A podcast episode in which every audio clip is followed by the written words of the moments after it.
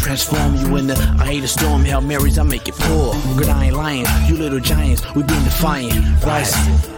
What's the cost be the boss? Breaking down the walls. We all in once the coin gets tossed. Got the plan of action, never acting. No need to scramble to get traction. We make it happen. From three fours to four three. The founder of Slapdick Podcast, Slapdick uh, Whiskey, Slapdick Cigars, and the author of uh, Hate Me Now, Love Me Later. Ladies and gentlemen, Coach Jason Brown. Straight, no chaser, real raw and uncut. Coach, every time you come on, I laugh, I learn something, and then I fear that somebody's going to be incredibly pissed off with what you said. All around hustler. Make no mistake about it. I've done this a long time. Trying to eliminate this soft society we have. There's legend roaming around. Hate me now, love me later, like my book says. This was presented by Slapdick Whiskey. Hey, Hell yeah. Hey, Slapdick Whiskey's good. So are the Stogies. some real thought, real good flavor on these things, and the burn is excellent. Beautiful burn. Okay. Yes, sir. Slapdick whiskey, slapdick cigars. be true to yourself and see if if, if some shit changes for the for the worse or for the better. They asked me to do a podcast. I said, let's call it the Slapdick Podcast. What up, what up, what up, YouTube? What up, what up? Appreciate everybody coming on in, man. I got the main man, my main man, D Train, coming in here right now, man. So we're gonna get the party a little started a little early. So I appreciate him coming in, um, get the party going. Dontrelle, what up, man? You the man. I'm just a squirrel in your world, Big Daddy. What's Oh, going never on? that. I'm a, I'm, a, I'm the squirrel trying to get a nut, dog. I'm trying to be like you, brother. Shit. What's going we down? got- You in LA, huh? Gotta make our- Yeah, I'm in Los Angeles and uh, downtown. Um, I do a little pregame and uh, pre and post game show for the Dodger Network, and then I also uh, do Fox Baseball. So, man, uh, you know, I'm learning to kiss the corporate ass really well thus far. You know, so Hey man, well shit. far. I'm, hey, I, I feel you, brother. You know, it's a good old boy ass world we're in, homeboy. shit. Hey, hey, I love the shirt though. I, man, I got a story for you. You probably didn't even know. My grandpa, man, played uh, pro baseball back in the day, and he was with uh, the St. Louis Browns at the time. They were be- that was Okay. before shit. That I think the Texas Rangers or the Indians bought them out. I don't know, but he played in the, he played against Negro League players back then because this was like in shit. He struck out Babe Ruth three times. Ah, So hey, yeah, hey. I got I got a, I got a bat, a ball, a glove. I got a bunch of shit signed. He was uh he was Dizzy Dean's roommate. Oh, okay. Yeah, and and shit, a lot of motherfuckers don't even know who that is. Hey, hey, listen, that's when they were smoking cigarettes all in the dugout and shit like that. Yeah, there, there, that was uh, uh, the the the, the old time feel of baseball, the essence of baseball, man. This, you know, guys going out there and, and, and playing two games and then getting on the bus and going to another city playing another game. So the grind, the grind was real back then, but they loved it. Hell yeah. And, and this Oculta, his brother, they call him Smoking Joe Brown. This motherfucker killed a batter. Hit him in the head with like a 95 mile an hour pitch back in 19, like 20, whatever.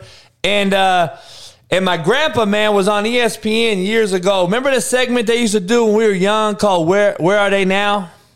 Yeah. Mm-hmm. My grandpa pitched a doubleheader, dog. No shit. Now I, I wasn't there. Obviously, this is in fucking 1920. He he pitched the first. He pitched a doubleheader. The first game right-handed. The second game left-handed. Nah, there ain't enough Advil in the world for me to do some shit like that. But that's impressive. That that that's impressive. But that's what I mean. You know, that's old school baseball at its finest. You know, everyone threw 300 innings, and and now you know, not to say we not but not built the same, but you know, I've been on the DL for some hangnails and shit like that. So it's not the same. Man. They don't they don't they don't build them the same like they used to. Hey, uh, Dontrelle Willis joining the Hate Me Now, Love Me Later show, man, on YouTube. I appreciate everybody coming in. They call him D Train, man, two time All Star, Major League Baseball World Series champ, current Fox Sports broadcaster, man. I appreciate you coming in. So you from the town, huh? Oaktown? Yes, sir. Uh, born in East Oakland. Uh, grew up in a town called Alameda. That's where the uh, Yep. Raiders used to uh, have their practice facility. Yep. Um, but uh, you know, fun. Bay Area native, man. Love the Bay. Um, the slang, No the doubt. athletics. I mean, you know, it- it's it's uh it's an area that we feel like we're slept on, and so we're built with a, a, a chip on our shoulder. But uh, you know, no matter where you put us, you know, whether you know, we're, we're well we're well traveled. You know what I mean? We can Oh. blend in anywhere. So the diversity of it all, uh, the culture, um, the athletics. You know, there's a lot of dogs in, in every sport that have come out of the Bay Area yeah. that still do. So you know, and you know the football's great out there. You know, De La Salle. You know what I mean? San Leandro. Everybody. Skyline. Oakland Tech. Pittsburg. has their run. Pittsburg too. It still does a good job. Has a program. So you know the athletics, whether it be baseball, basketball, or football, man, is always top notch in the Bay Area. Nah, no doubt, man. I'm, being from Compton, especially the only white boy, shit. You know, I love Oaktown folks. I used to go up there all the time, man. We used to go up there and, uh, you know, all the time. I always had respect for uh, for for Oaktown, man. So Too Short, E40, one of my favorites. So you know, I I repped E40 on Netflix. You know what I'm saying? So I had to. Hey, hey, that, that that you know that that that show, man. Um, you know this the grittiness of it. Um, I I related to the the the coaching method because I grew up in that. You know, tough love, but you know you recognize the love when you when you break down the barrier. You know what I mean? And so you know I I, I just loved how they detailed this the, the struggle of, of this you trying to uh, you know establish yourself, but I'm just telling them that hey man you got a chance to do something great man. You know there, there- there's a future in this if you focus. You know so but this the clash between the adults and the kids. Yeah. You know, I was that kid too that you had to make do push-ups and shit, and you know what I mean, things like that. It's like, dude, do you see what we're trying to beat down your head? And and finally, when that wall comes down, uh, and the kid appreciates the the, the coach and what they're saying, you know, it, it's a beautiful thing. So I love how they just you know chronicleize the ups and downs, and in the end, the the, the, victory, especially in, in season one, man. So yeah, I, I really enjoy that show, man. Nah, I appreciate it. Yeah, you know the thing about it is, man, I don't know if that if that's still a thing no more. Like the kids that I, I just had my tenth kid drafted in the first round, Jermaine Johnson this year uh, with the Jets. My thing is the kids that accepted it and could take a little bit of a MF or an ass ripping or or but knew you loved them genuinely because these kids, you know, everyone calls them all these different names, dog. They call them dumb, they call them this, they call them that, but they're not stupid. And you know, we us growing up being from the hood, we we we could reckon real recognizes real and you're gonna see through a cat if he's lying to you, a teacher, a coach, whatever. And the cats that recognize that I was about their, uh, you know, had their best interest, they they make it. They're in the league. There are 28 of them in the league. They they go on to college, 250. They graduate. They go on and and do good things. So the ones that deny it and and and suck their teeth, think you're hating on them and all that, they don't make it.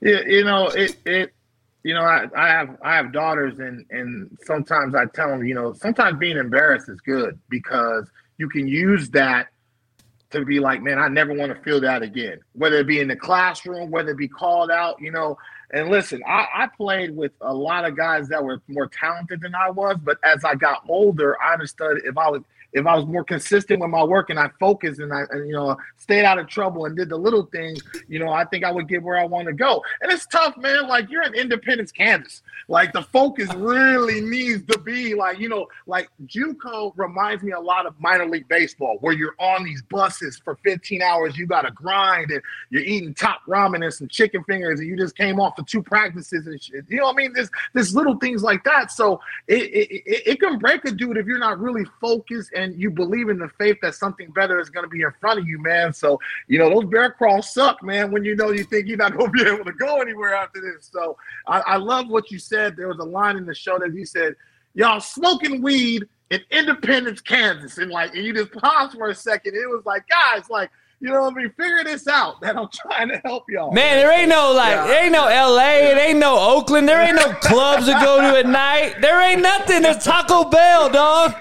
Like, Oh man! It- it Oh, was man. funny, it was funny. this shit is crazy, man. I, I don't know. It's like people don't get it, but you know, it is what it is. Hey, let me ask you something. You you win the World Series and you finish second in the Cy Young to Chris Carpenter uh, later on. Would you trade that shit for that award, or is it all all about the win? Nah, man. It, it, it, winning a championship at any level, and and the funny thing about that is, I never sniffed one after that. you know what I mean? Right. So you, you you put in perspective of like being able to win a championship, especially us beating the Giants, the Cubs and the Yankees. You know, three historical franchises, and and just the rise that we had as a club for the Miami Marlins now, but they were the Florida Marlins then, and how we just galvanized the city. And, and at the time, the franchise, no one was going to the games. You couldn't give away tickets to the damn games, kind of like Independence, yeah. in the beginning, where yeah. people just didn't believe in the product. You know what I mean? So, you know, to be able to be a part of a group that turned it around and shocked the world and, and, and what more historical place than the Yankee Stadium. So they they had they got 27 titles. They can get four to one. So you know it, it, it, was a fun run, man. So I would never trade anything for that. No doubt. Now, do you do you think if I asked that question to somebody that's a little younger in today's game, do you think they would answer the same way? Because I think the money has kind of made them nearsighted, man. Like they they they chase the bag over competition. I mean, look at the KDs, the Kyries, the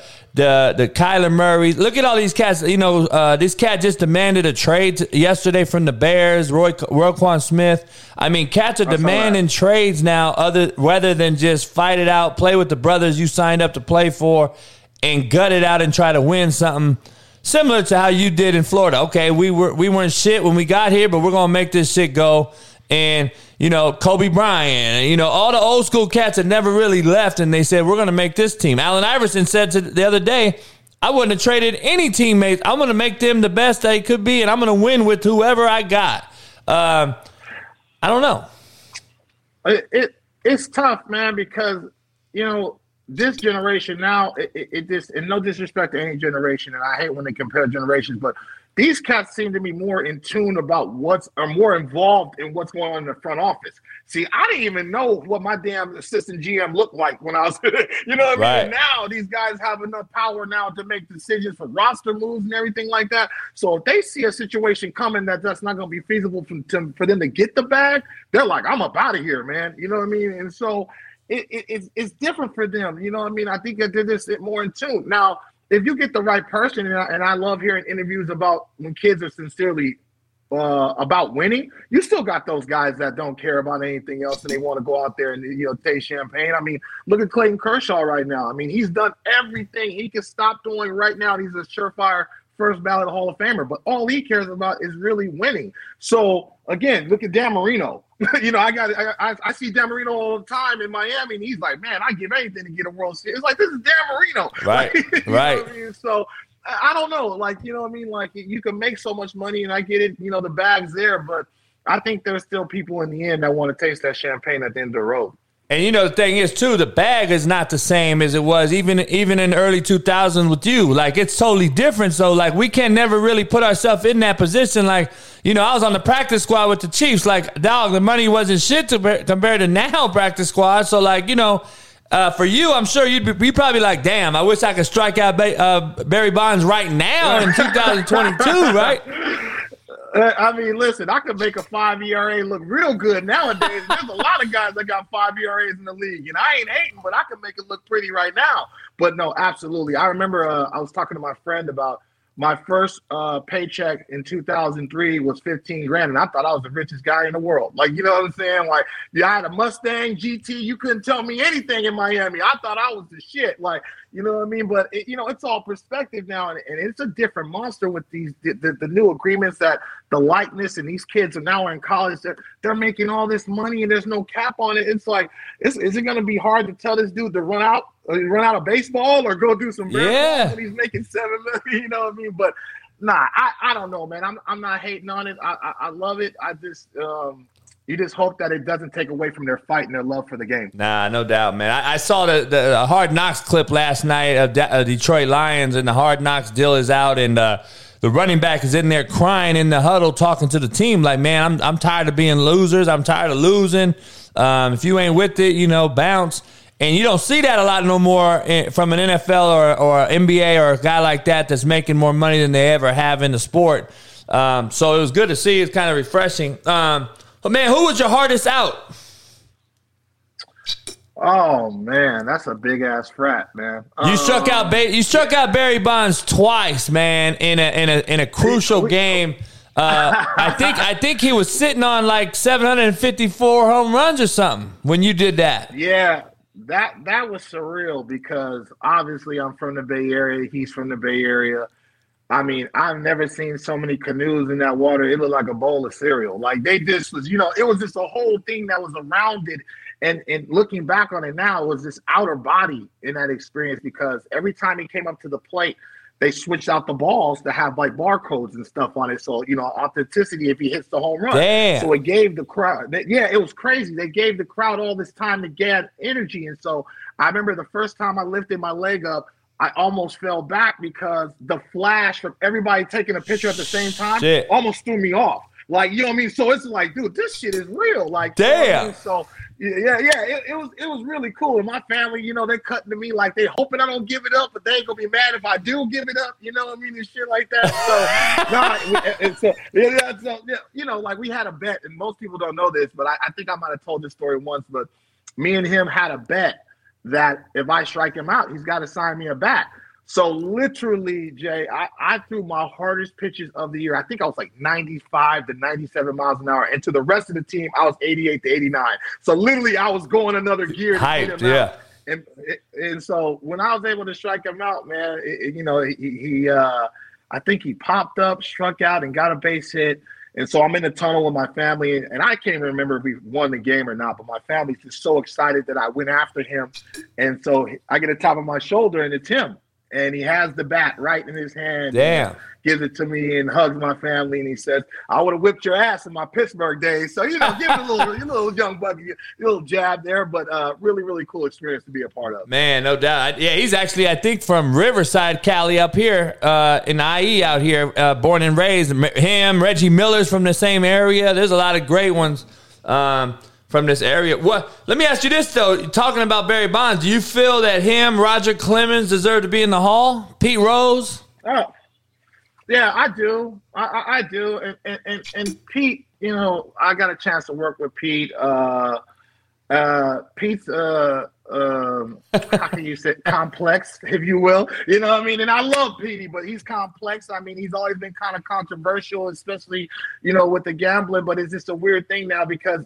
all sports is run off of gambling now. You know the weather. You know who's hurt, who's sick. You know, you know whose wife is sick. Like I mean, it, it's just nuts now with the gambling now that uh, sports is so much surrounding.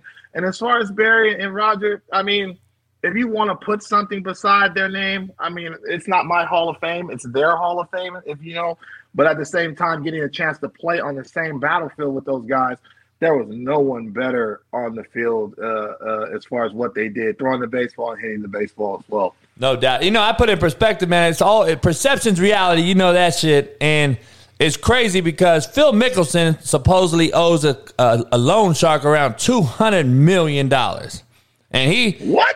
yeah, dog, and he's now in the LIV tournament. You know, he left the PGA. He's with the LIV, and he owes a cat two hundred million dollars as a pro golfer. They're independent contractors, but I just asked myself, like, what is the difference? This cat gambling and a Pete Rose uh, who gambles, and then the NFL suspends a, a young brother last year for fucking whole season.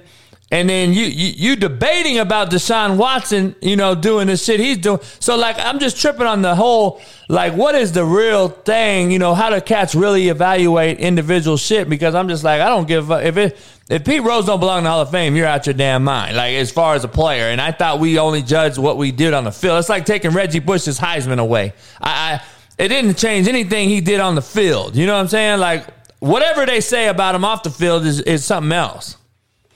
I listen that Reggie Bush thing. uh, You know, I got a chance to work with him at Fox, and he's a really good dude. And I told him, I said, "Man, you a better man than me," because they would have to come find that trophy at my house. No disrespect, bro. Like, you know what I'm saying? Like, because I, I I ran those yards. Hell yeah. No, but uh, and no disrespect. I mean, he's a class class act, and that's why he gave it back, and, and I respect that too. But listen, man, it, you know, I, I love my country. I really do. I'm proud to be American, but you know, it, it, it's the hypocrisy of our democracy. You know, one thing fits for sometimes, uh, it doesn't fit for others. And I'm like, look, man, I'm a washed up left hander and I'm a decent analyst on TV. I got my own damn problems. I got four daughters. You know, I, I got, you know what I mean? It, it, sounds selfish, but hey, I, I, I can't make a what fits for one person and what fits for another person. You know what I mean? So yeah, that's tough. Nah, I But you. you don't have the home no, but you don't have the home run king. You don't have you don't have the Cy Young king in Right. the Hall of Fame. and You don't have the hit king.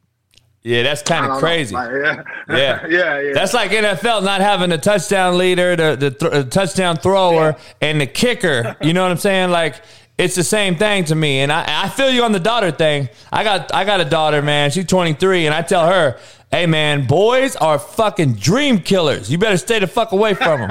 I, I tell them that shit all the time. Like shit, you know, it is what it is. But um, let, let me ask you this real quick: What is the biggest difference you see in today's players in the major leagues versus when you played, or even in the early 2000s? Is there?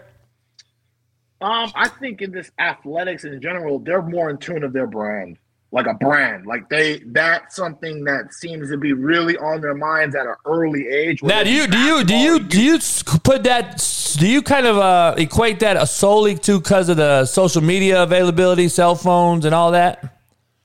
Uh, I mean, yes, that helps because you know we didn't come up with Twitter. Like you know, Yeah. as far as if you're a 35 and up person, you didn't come up with that. You didn't have Instagram, but now you can see what somebody is doing in, in Colorado, and you live in Miami, and vice versa. Like you know, the reach is so much different. You know what I mean? So, and you're loving it now. They're getting slick with these highlight videos. I mean, even the kids I know in the minor leagues got highlight videos. It's like, damn, man, like, can you edit me one? Shit, that's Hell yeah. Like, you know, Where my shit at? A-ball here.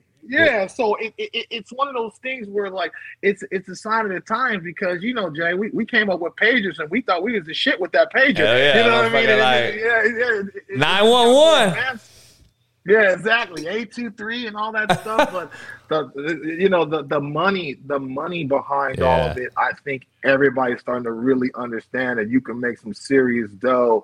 You know, just putting things that you do on a daily basis now. So it, it's a different monster that I don't think any of us saw coming. Man, let me let me share this video real quick. Everyone, it's all out there uh, real quick. Um, as you you can watch it right on the screen. I'm gonna show it. But this is the little league kid that hit the hit kid in the head, and the kid uh, hugs him. I just want to show the, the the crowd real quick, the crew that's watching.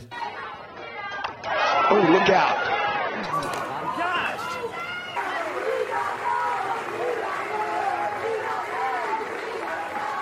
Wow, that is a tough kid right there.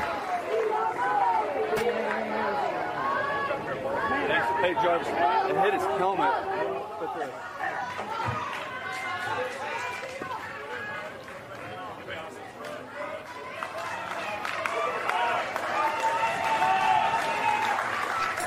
So this is really cool because as a pitcher, Bubs looks shaken up right now because What what do you what do you take what do you take from that? Like this is my thing. I, you know, I'm all for it. I, I get it. They're kids. I don't think kids should be. Uh, you know, uh, I think kids like I. You know, there was a big time video of the little white kid running up to the little black kid and hugging him. That was a huge viral thing. You know, I think I'm I'm I'm with the guys that like I think racism is one of those learned traits, uh, just like any of these other things.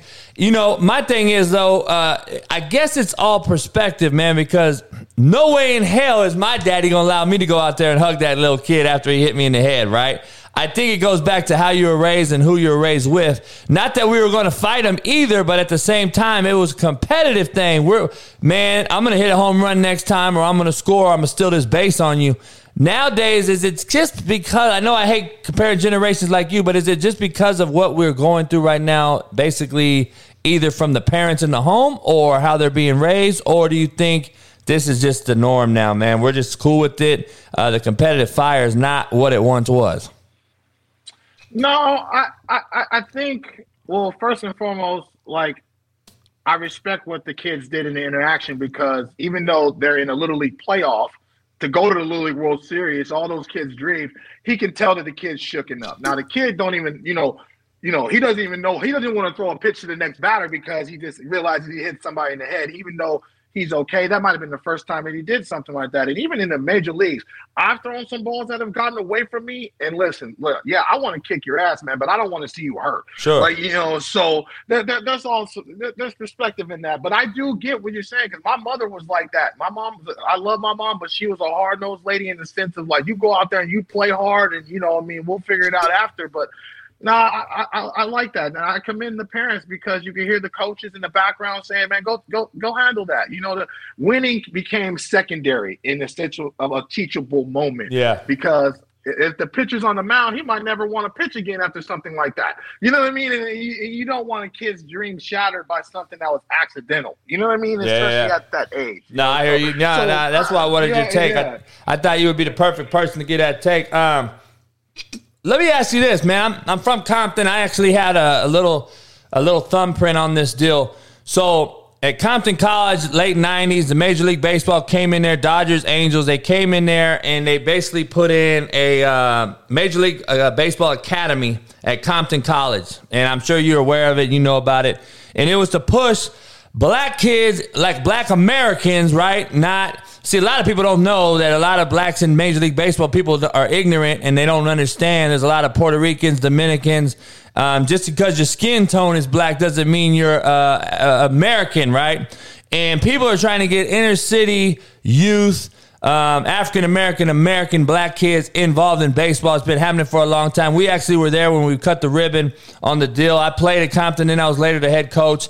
Um, Reggie Miller's brother actually ran the grounds and did the turf and everything on that on that at that at that facility. A great facility for being at Compton. It actually helped the college because it was so bad. Um, where are we at now, though, man? It, it, has it? I haven't seen it grow as far as like uh, what we thought it would, you know, and especially having guys like Jackie Robinson in this game, you would think young cats want to follow that uh, suit, but. Um, has that even helped, or, or, are we stagnant? Or Oh yeah. Oh no no no! It, it, it's it, it's coming. I want to say four of the first six picks of this year's draft were black, for African Americans. Like, and so I think people, especially our generation, they understand that's you know we want our kids to play football, but there's more discussion about the concussions and things that come with football. So all of a sudden now baseball is slowly moving back to seeing uh, the, the, the Jackie Robinson series and, and things like that, and these academies and what have you popping up, and now they're using athletes. And they're just explaining more that you can be athletic. You can play multiple sports and still play baseball. All these kids do. You know what i mean? So and they No doubt. understand the longevity. And let's keep it a buck. They everybody reads the paper and has the internet. These these baseball contracts are getting out of control. Like and i love it. You know you love to see it. It's 300 million 400 million. It's a lot of chips with dip so whether you white or black you like man let me put a bat in this kid's hand because you know maybe he has a chance you know to go to college and do more uh, greater things you know but uh no it, it, it's slowly coming. There's a, a um a group called the players alliance that's been around the country who's headed by CC Sabathia, Edwin Jackson, and you know they give equipment because in the inner cities that's the that's the hardest part being able to buy equipment. You know these bats are three hundred dollars, these gloves are three hundred dollars, but now you start to put these free gloves and these free bats in some kids' hands. One, they start to believe in the game, and two, they have the the, the resources to go out there and play the game, and now they learn to love the game. So no, it- it's slowly but surely starting to uh, be an uptick again. Nah, that's tight. I, I was with, with CC man at uh, in Scottsdale golfing. Man, uh, I'm, I'm I'm good friends with Pat Perez, and uh, I'm actually going to have John Daly on my show tomorrow. I had uh, I had Mark Calcavecchia on yesterday, legendary golfer. But um, so CC's always in Scottsdale playing uh, Pat's home course and shit. He's good friends with the owner of the. Well, of- Silverleaf, yeah, yeah, Silverleaf. Silverleaf. is not. I live. I live there. Oh, live there. shit. So I, I'm a member. At, yeah, I'm a member at DC Ranch, which is the course right next door. So like, Oh, okay. I live in. So, Man. Yeah, so I know all about Silverleaf and now first Ah. world problems up there. Oh. First world up there. hey, we got to hook up. I'm always there with Pat Perez, man. So. okay. Yeah, I'm always out there, so it's a good deal. He, he's my boy, but yeah, uh, that Silverleaf, man, it's, it's fucking like 200 degrees though. Last week, I had to get out of there. Man, it's, it's Africa out there, bro. I, that's like you got early tea times, man. Man. That's why you got early tea times, man. to No doubt. stuff like that. No but yeah, doubt. still a nice course, a nice area. I'm like, shit, um, man. How, how much uh, d- did Vince Scully mean to you and all that? Especially now that you're in the Dodgers organization. Did you you got any stories about that? And, and how how instrumental was he? Is he kind of like on the not not white or black, but basically the the overall thing, like a Jackie Robinson meant to the players. Like Vince Scully had to meet a lot to not only players but his whole like uh, in the media. You think Vince Scully's kind of equates to the media as Jackie does the players? Absolutely. And I mean, you're from Compton. I mean, he transcended race. You know what I mean? It didn't matter what neighborhood you were from. You know what I mean? Everybody loved Vince Scully was good in every neighborhood in, in Los Angeles. He, play, he You know what I called mean? football games too. Right, right. You know, I mean, and, so many calls that you didn't know that he was even a part of. I mean, the the Buckner ball through the legs. You know, Hank Aaron's record-breaking home run call. You know, so many different timeless calls, and and so for to be with the organization for sixty-seven years, I mean, you devoted your time and your life and your family basically for the organization, and so He's one of the best all time. There will never be another Vin Scully. That's why everybody, you know, between him and Bill Russell, you know, back to that back days passing, it's like you're never going to see another Bill Russell. You're never going to see another Vin Scully, one of the great narrators of sports. And he had an iconic smile. Every time you seen him, I met him three times. You felt um, anointed, almost yeah. like it was like a you know like a knighthood, like that he even knew your name. So uh, a well respected, a guy that, was, that did his due diligence, but uh, really just a normal guy that just loved talking baseball and talking sports, man. And I think that was the, the, the best thing of his mistake. Man, what got you into this uh, broadcasting booth? Are, now, are you with the uh, Dodgers or are you with Fox Sports?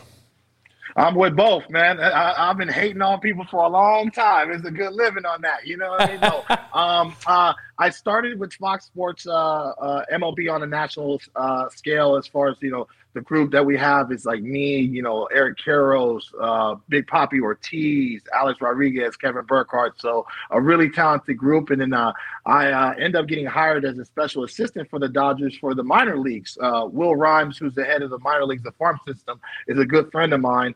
And uh, all of a sudden, you know, their broadcast team for the Dodgers saw me and, and said, "Hey, we want to give D Train a try." So it's been going really well, man, and it, has it, been fun. And you know, the Dodgers, you know, the, the Dodgers unite LA. It's the one team that brings the whole city together. So there's a lot of high expectations for the ball club as well as for the broadcasters. So it's been going really well and it's been fun. So it, it's really, really been a good group to be a part of. Man, two last questions for you. I know you're busy, man. I appreciate you coming on, man. Who who wins it this year, and who who who wins it? Who plays? Dodgers, Yankees, or what do you got? Oh man, man. Well, for TV purposes at Fox, that would be really nice to have Dodgers, Yankees. Though you want to talk about those rating ads? They gonna hell yeah. Out. No, um, you got some Super Bowl I, shit. I uh, yeah, you know what? I think the I think the Houston Astros will be there. The Yankees have had trouble against the Houston Astros, and they're starting to struggle in the back end of their bullpen after losing Michael King. But the Yankees with Aaron Judge, you know, he's having a historical season. I think he's going to put them on their back. But I think the Astros just have too much depth in the rotation. So I think it might be another rematch between the Dodgers and the Yankees. But I'm playing Homer though, because they cut me checks. So I ain't gonna lie about it. I, I you know, what I mean, sometimes you got to do it with the whole team. hey, I try to tell these San Diego, I try to tell these San Diego and Giant homers that I always face. I'm like, dog, I'm from LA. I'm a true blue, but I'm like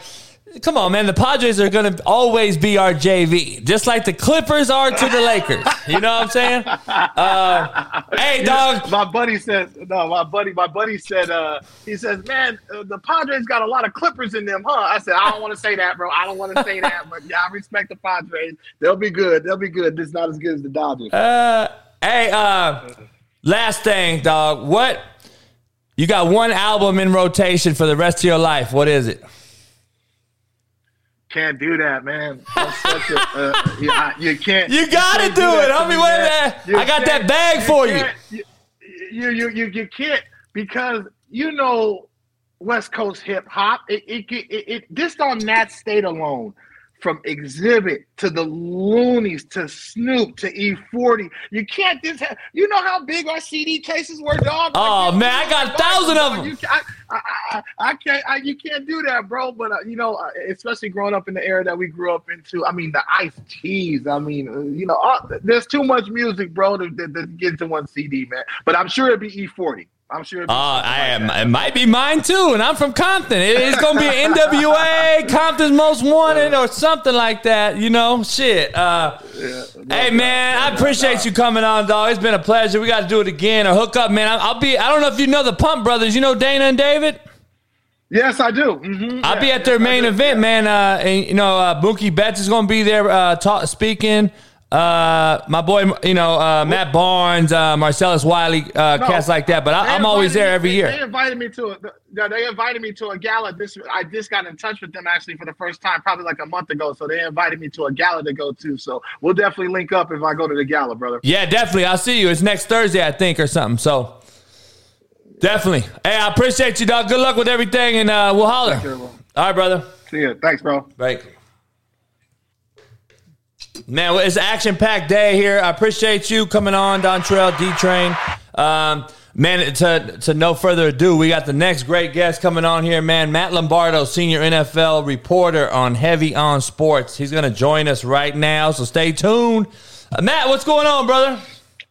What's up, man? Thanks for having me. Happy to be here. Man, I appreciate you coming on, man. That was Dontre Will- Dontrelle Willis, man, great uh, World Series champ. So had to get him on here, man, and uh, you know it's a good, good deal, man. So let me, I'm gonna introduce you real quick. Everybody's asking, uh, Matt Lombardi. You're, so you're a senior, senior NFL reporter.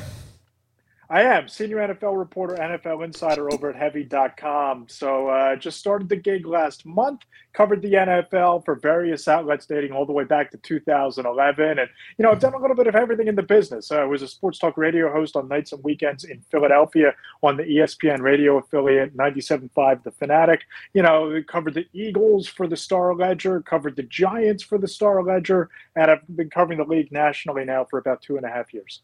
And, and this, you have a column. I'm going to share it to everybody. You have a column basically here on Heavy on Sports. I'm going to uh, let me put this deal on the bottom for you guys real quick. Matt Lombardo's on the ticker on on below. Make sure you guys follow him at Matt Lombardo NFL and also Heavy on Sports at Heavy on Sports on Twitter.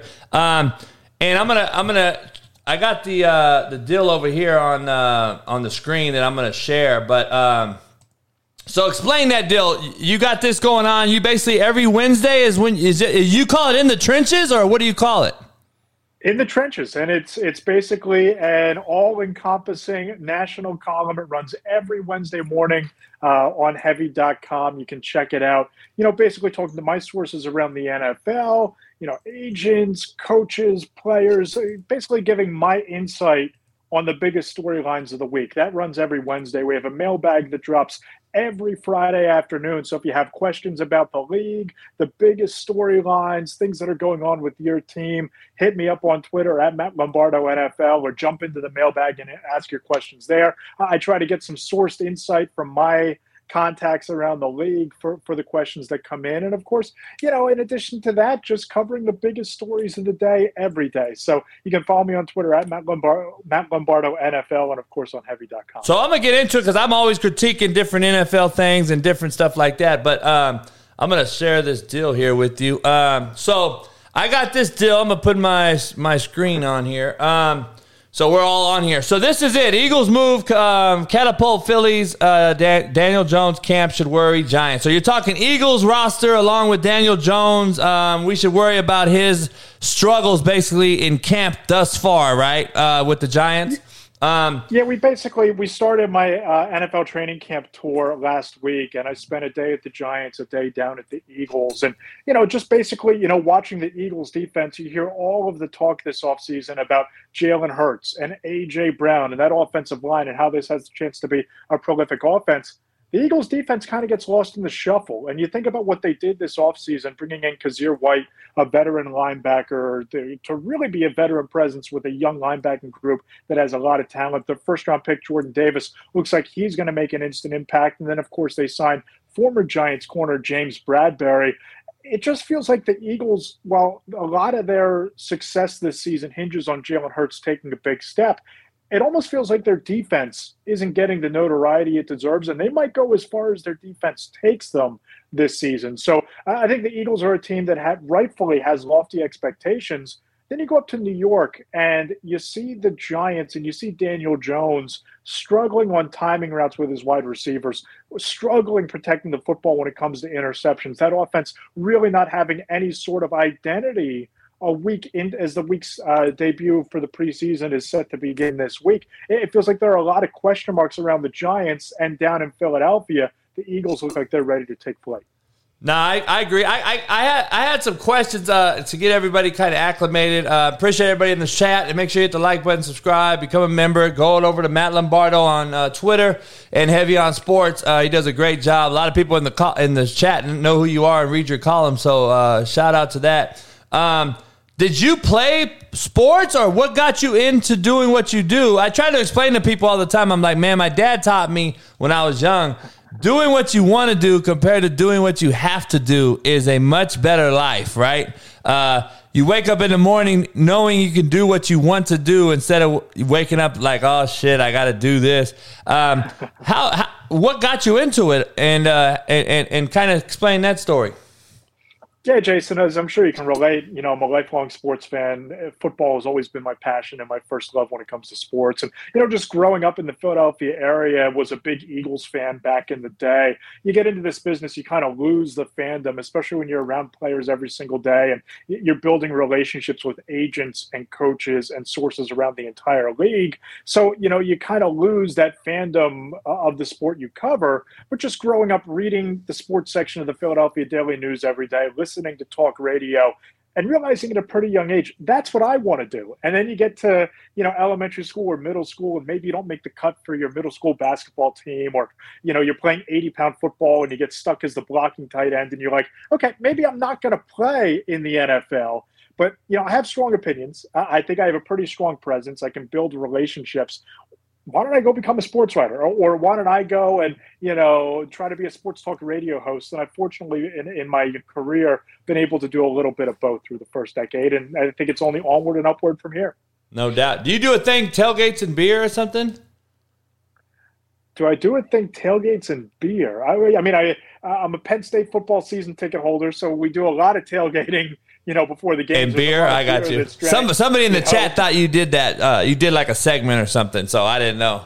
Um, what? Uh, let me ask you this. What? Uh, so you're over there on uh, every Wednesday. I'll make sure you do that. You, you discussed Jalen Hurts um, on this loaded roster. This is a question I had. Like, what is the difference between Jalen Hurts and this so-called loaded roster? What Philly does, I agree, they do have. Um, versus like a Cleveland Brown with an even more loaded roster during the Baker Mayfield era and watching that team implode because of bad quarterback play. What is the difference in this Eagle team with Jalen Hurts, who I think uh, will never ever excel or even be able to sustain as a good quality NFL quarterback? Unfortunately, uh, I feel the same about Lamar Jackson, Kyler Murray, Baker Mayfield, Carson Wentz. I can go on and on.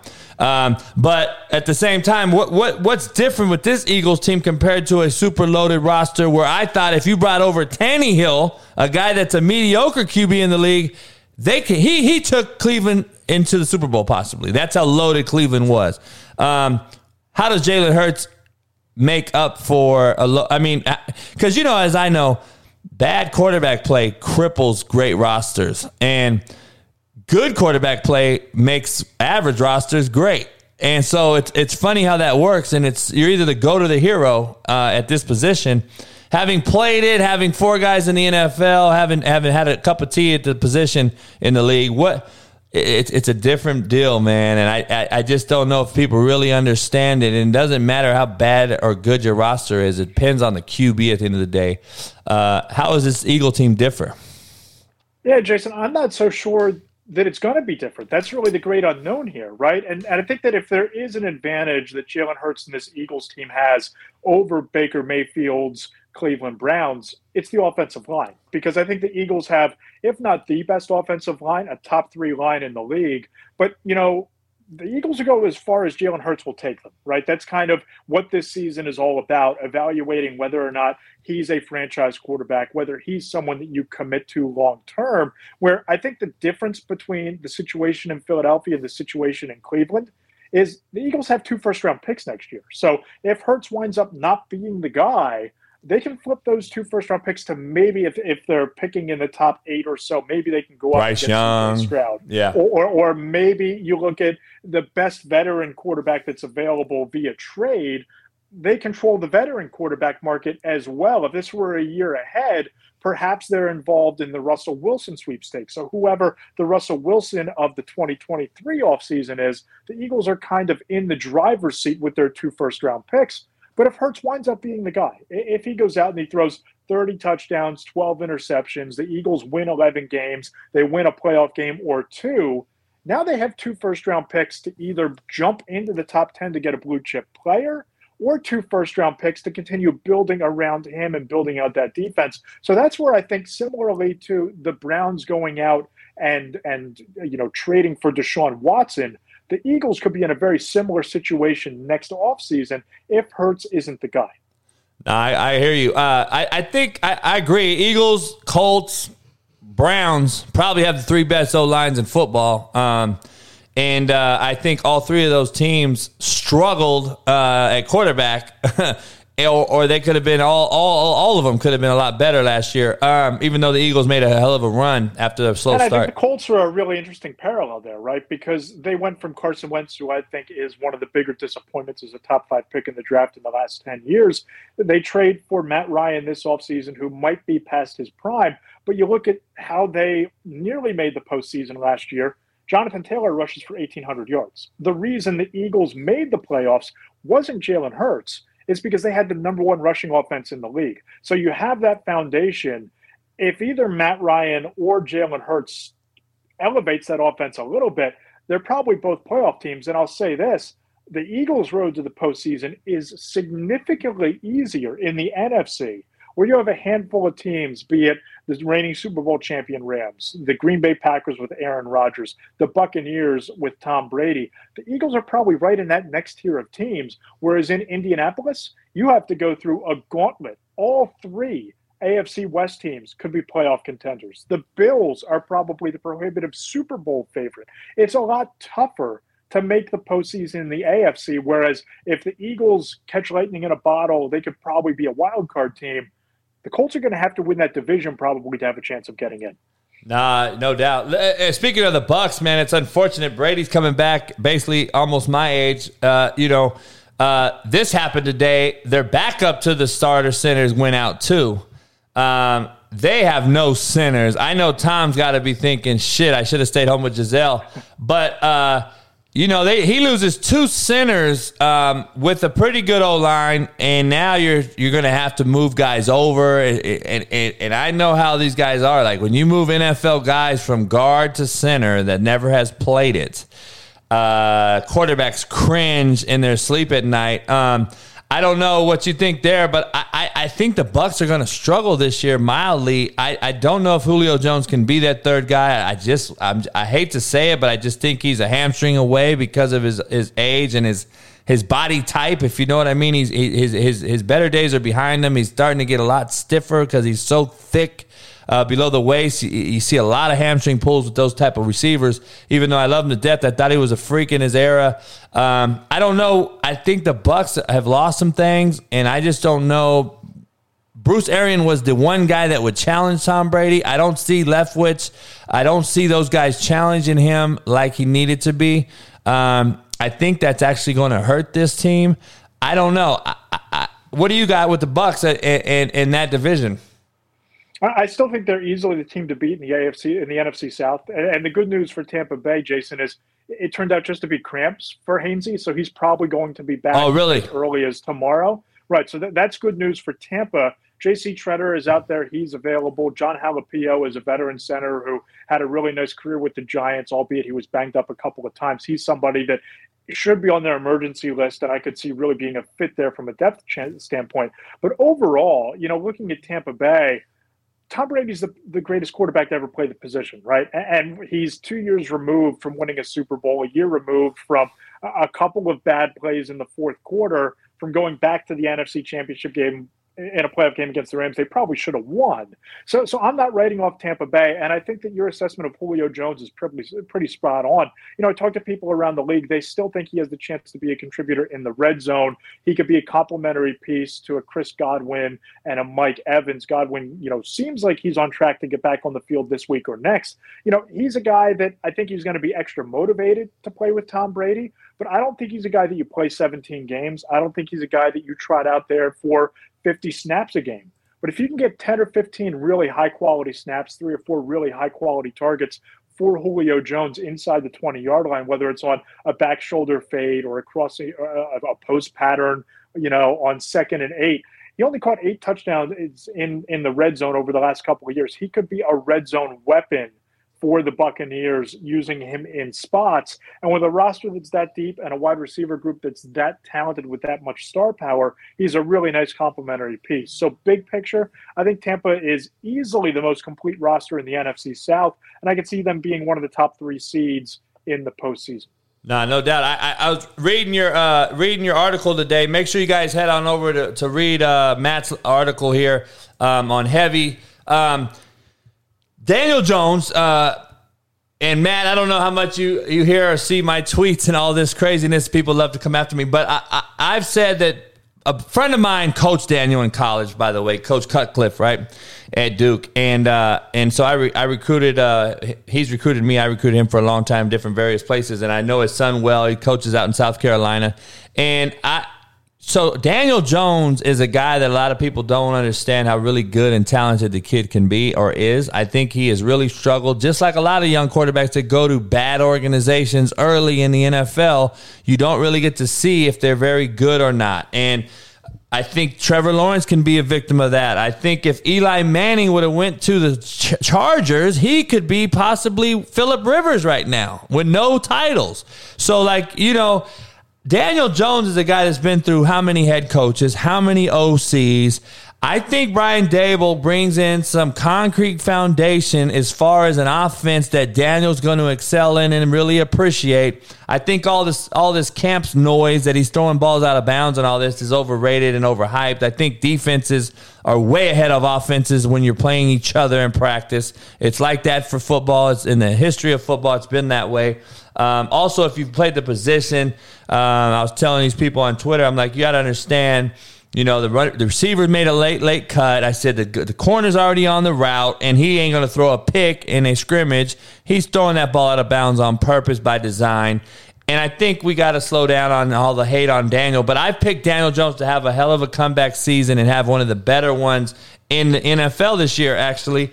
Um, I know you wrote this article today on Heavy. Uh, make sure you guys go join Matt and check him out at Matt Lombardo on Twitter.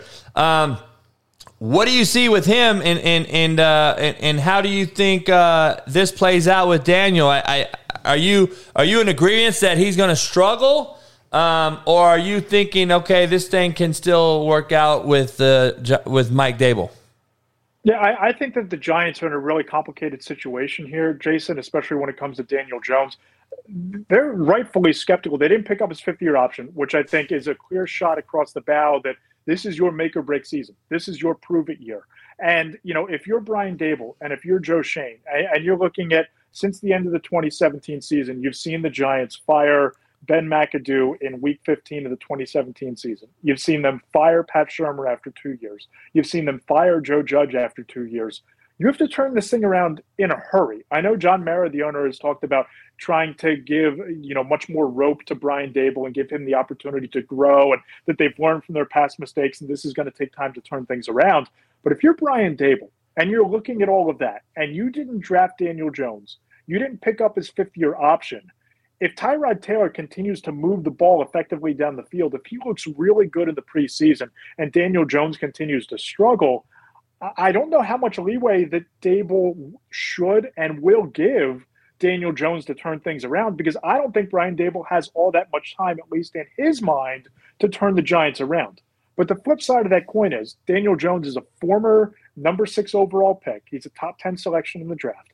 And they have Kenny Golladay. They really like Wandale Davis, the kid they drafted out of Kentucky. Kadarius Toney has made all kinds of strides during this training camp. Saquon Barkley looks like Saquon Barkley again, and I've spoken to a couple of sources who told me that Brian Daboll is on a mission this year to get the ball to him in space, and it wouldn't surprise me if he's used 50-50 as a running back and someone out wide or in the slot as a, a matchup nightmare. So the opportunities are there for Daniel Jones to capitalize on it comes down to Daniel Jones making those plays. And so far through training camp, we haven't seen that happen very consistently. But again, it, it's just training camp. Things can happen differently when the bright lights are on, even in preseason games or in week one.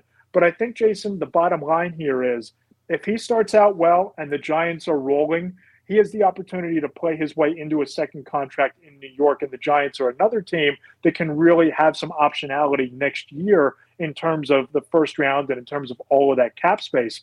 But if he struggles, if it's week five and the Giants are one and three or one and four and Jones has more interceptions than touchdowns, I think the Tyrod Taylor thing could wind up happening here because there's no guarantees that Jones is back next year. And Brian Daboll has to be thinking he needs to win and he needs to win quickly with the best quarterback that gives him the best chance to do exactly that.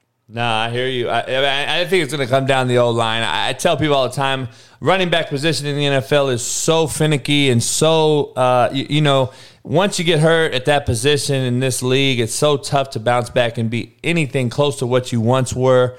Um, I, I, said on Pat McAfee's show last year when I'm on the show every week, I said, listen, I think Saquon's seen his best days. It's unfortunate that he's, he's rarely fresh in the NFL, but look at him, McCaffrey, Adrian Peterson, anyone that you see that gets that injury, especially with the load bearing, uh, low center of gravity that Saquon has. His legs are like tree trunks.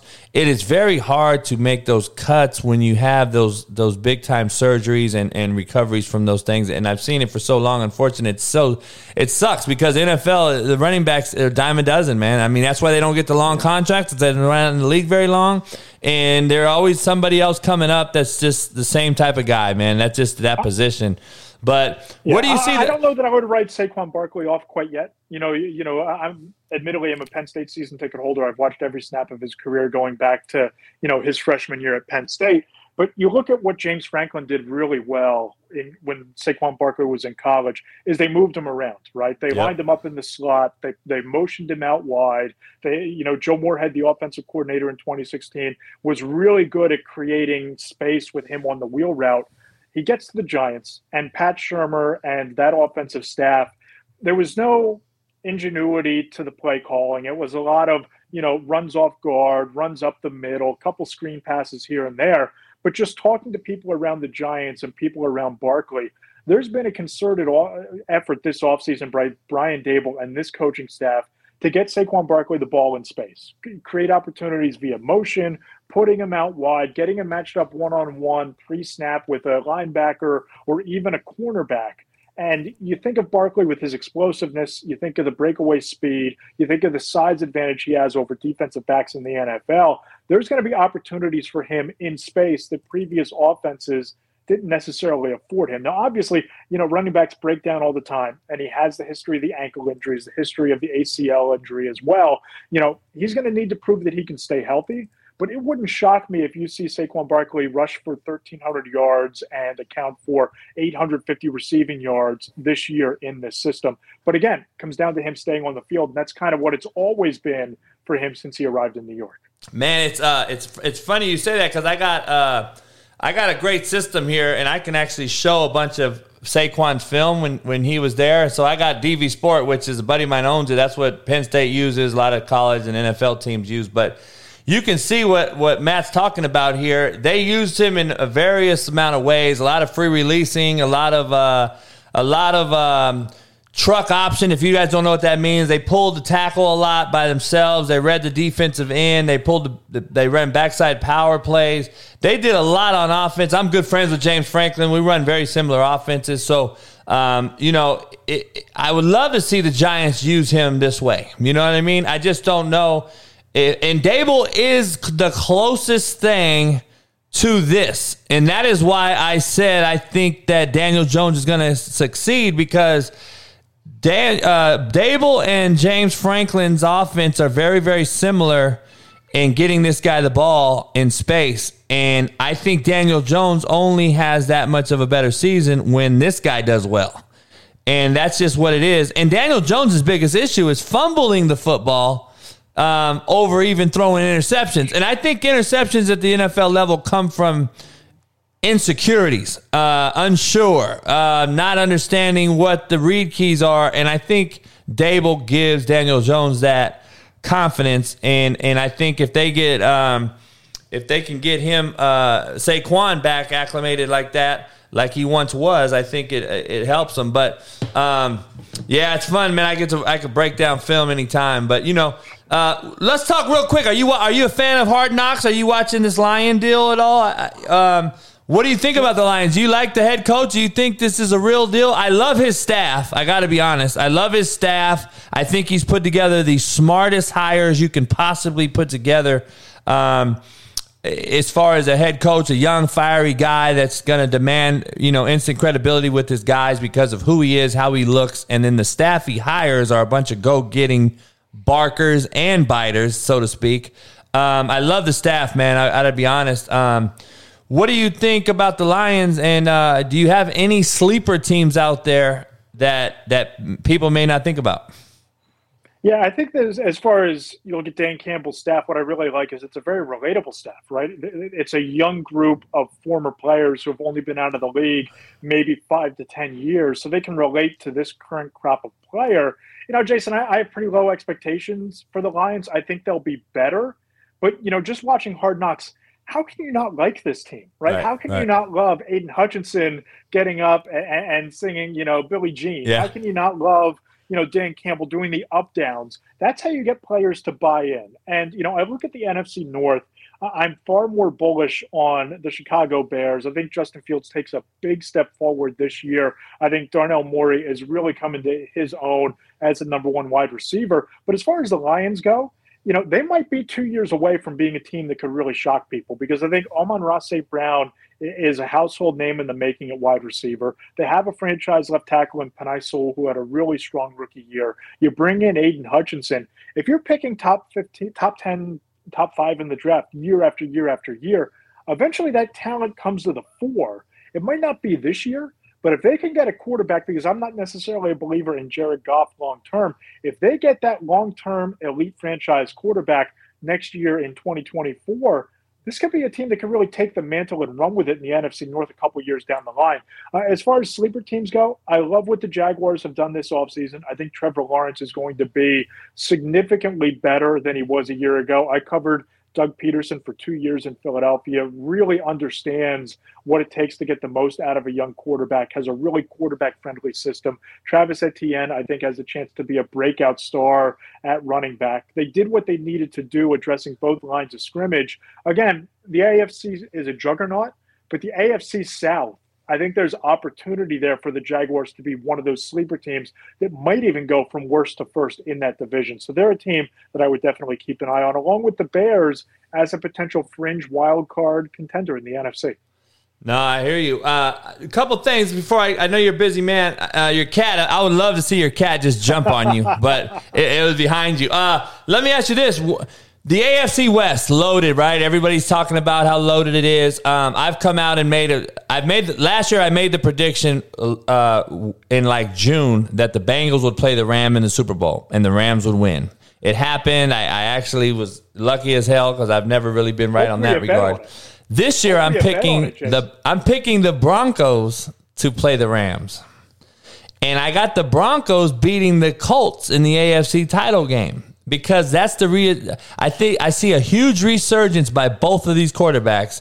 Matt Ryan coming in hyped up with a great defense, a hell of a running game, and a coach I think will use him in the right way, similar to how Tom Brady is. He's going to step in the pocket, he's going to use the pocket, he's going to throw the ball away, he's not going to make a bunch of turnovers, and I think he's going to let that defense play and that running game keep him on the field, move the sticks, and that defense will get him more opportunities than most other teams will get um, because how good that defense and run game is. Now, on the flip side, I think Russell Wilson's going to have an MVP type of year. I think he's pissed at the world, even as weird as he is. I think he's going to be pissed at the world. He's going to come out and he's going to fire on all cylinders. And I just think Denver's defense. I think their their their weapons. Patrick hurt him getting hurt. Um, I know that's a big one, um, but I think their run game, their O line, their defense is going to be great. And I think Russell just has that it factor, and a lot of people don't get. I don't understand. He had a, he had a bad last year, but I think it was because he knew his parting ways. And every quarterback you ever see in the history of NFL, when they know they're leaving, they don't have a good last year. So I, I think that's going to happen. Um, but the AFC West is loaded. I just I, don't see the Ra- Raiders uh, being the team a lot of people think. I'm not a car believer. I, I, I- I've been to Col- I've been to Charger practices out here lately. Um, I had Braden Fajoko on the show. Um, I think uh, Her- I'm a believer in Herbert after seeing him in person and seeing what he did late in last year. I believe they bought into Staley's uh, "let's go for it" mentality on fourth down, and I think Mahomes is gimmicky. I've been saying it for years. I think it bit him in the butt last year. I think it's going to even do more so this year, especially without a, a, a safety valve like Tyreek Hill.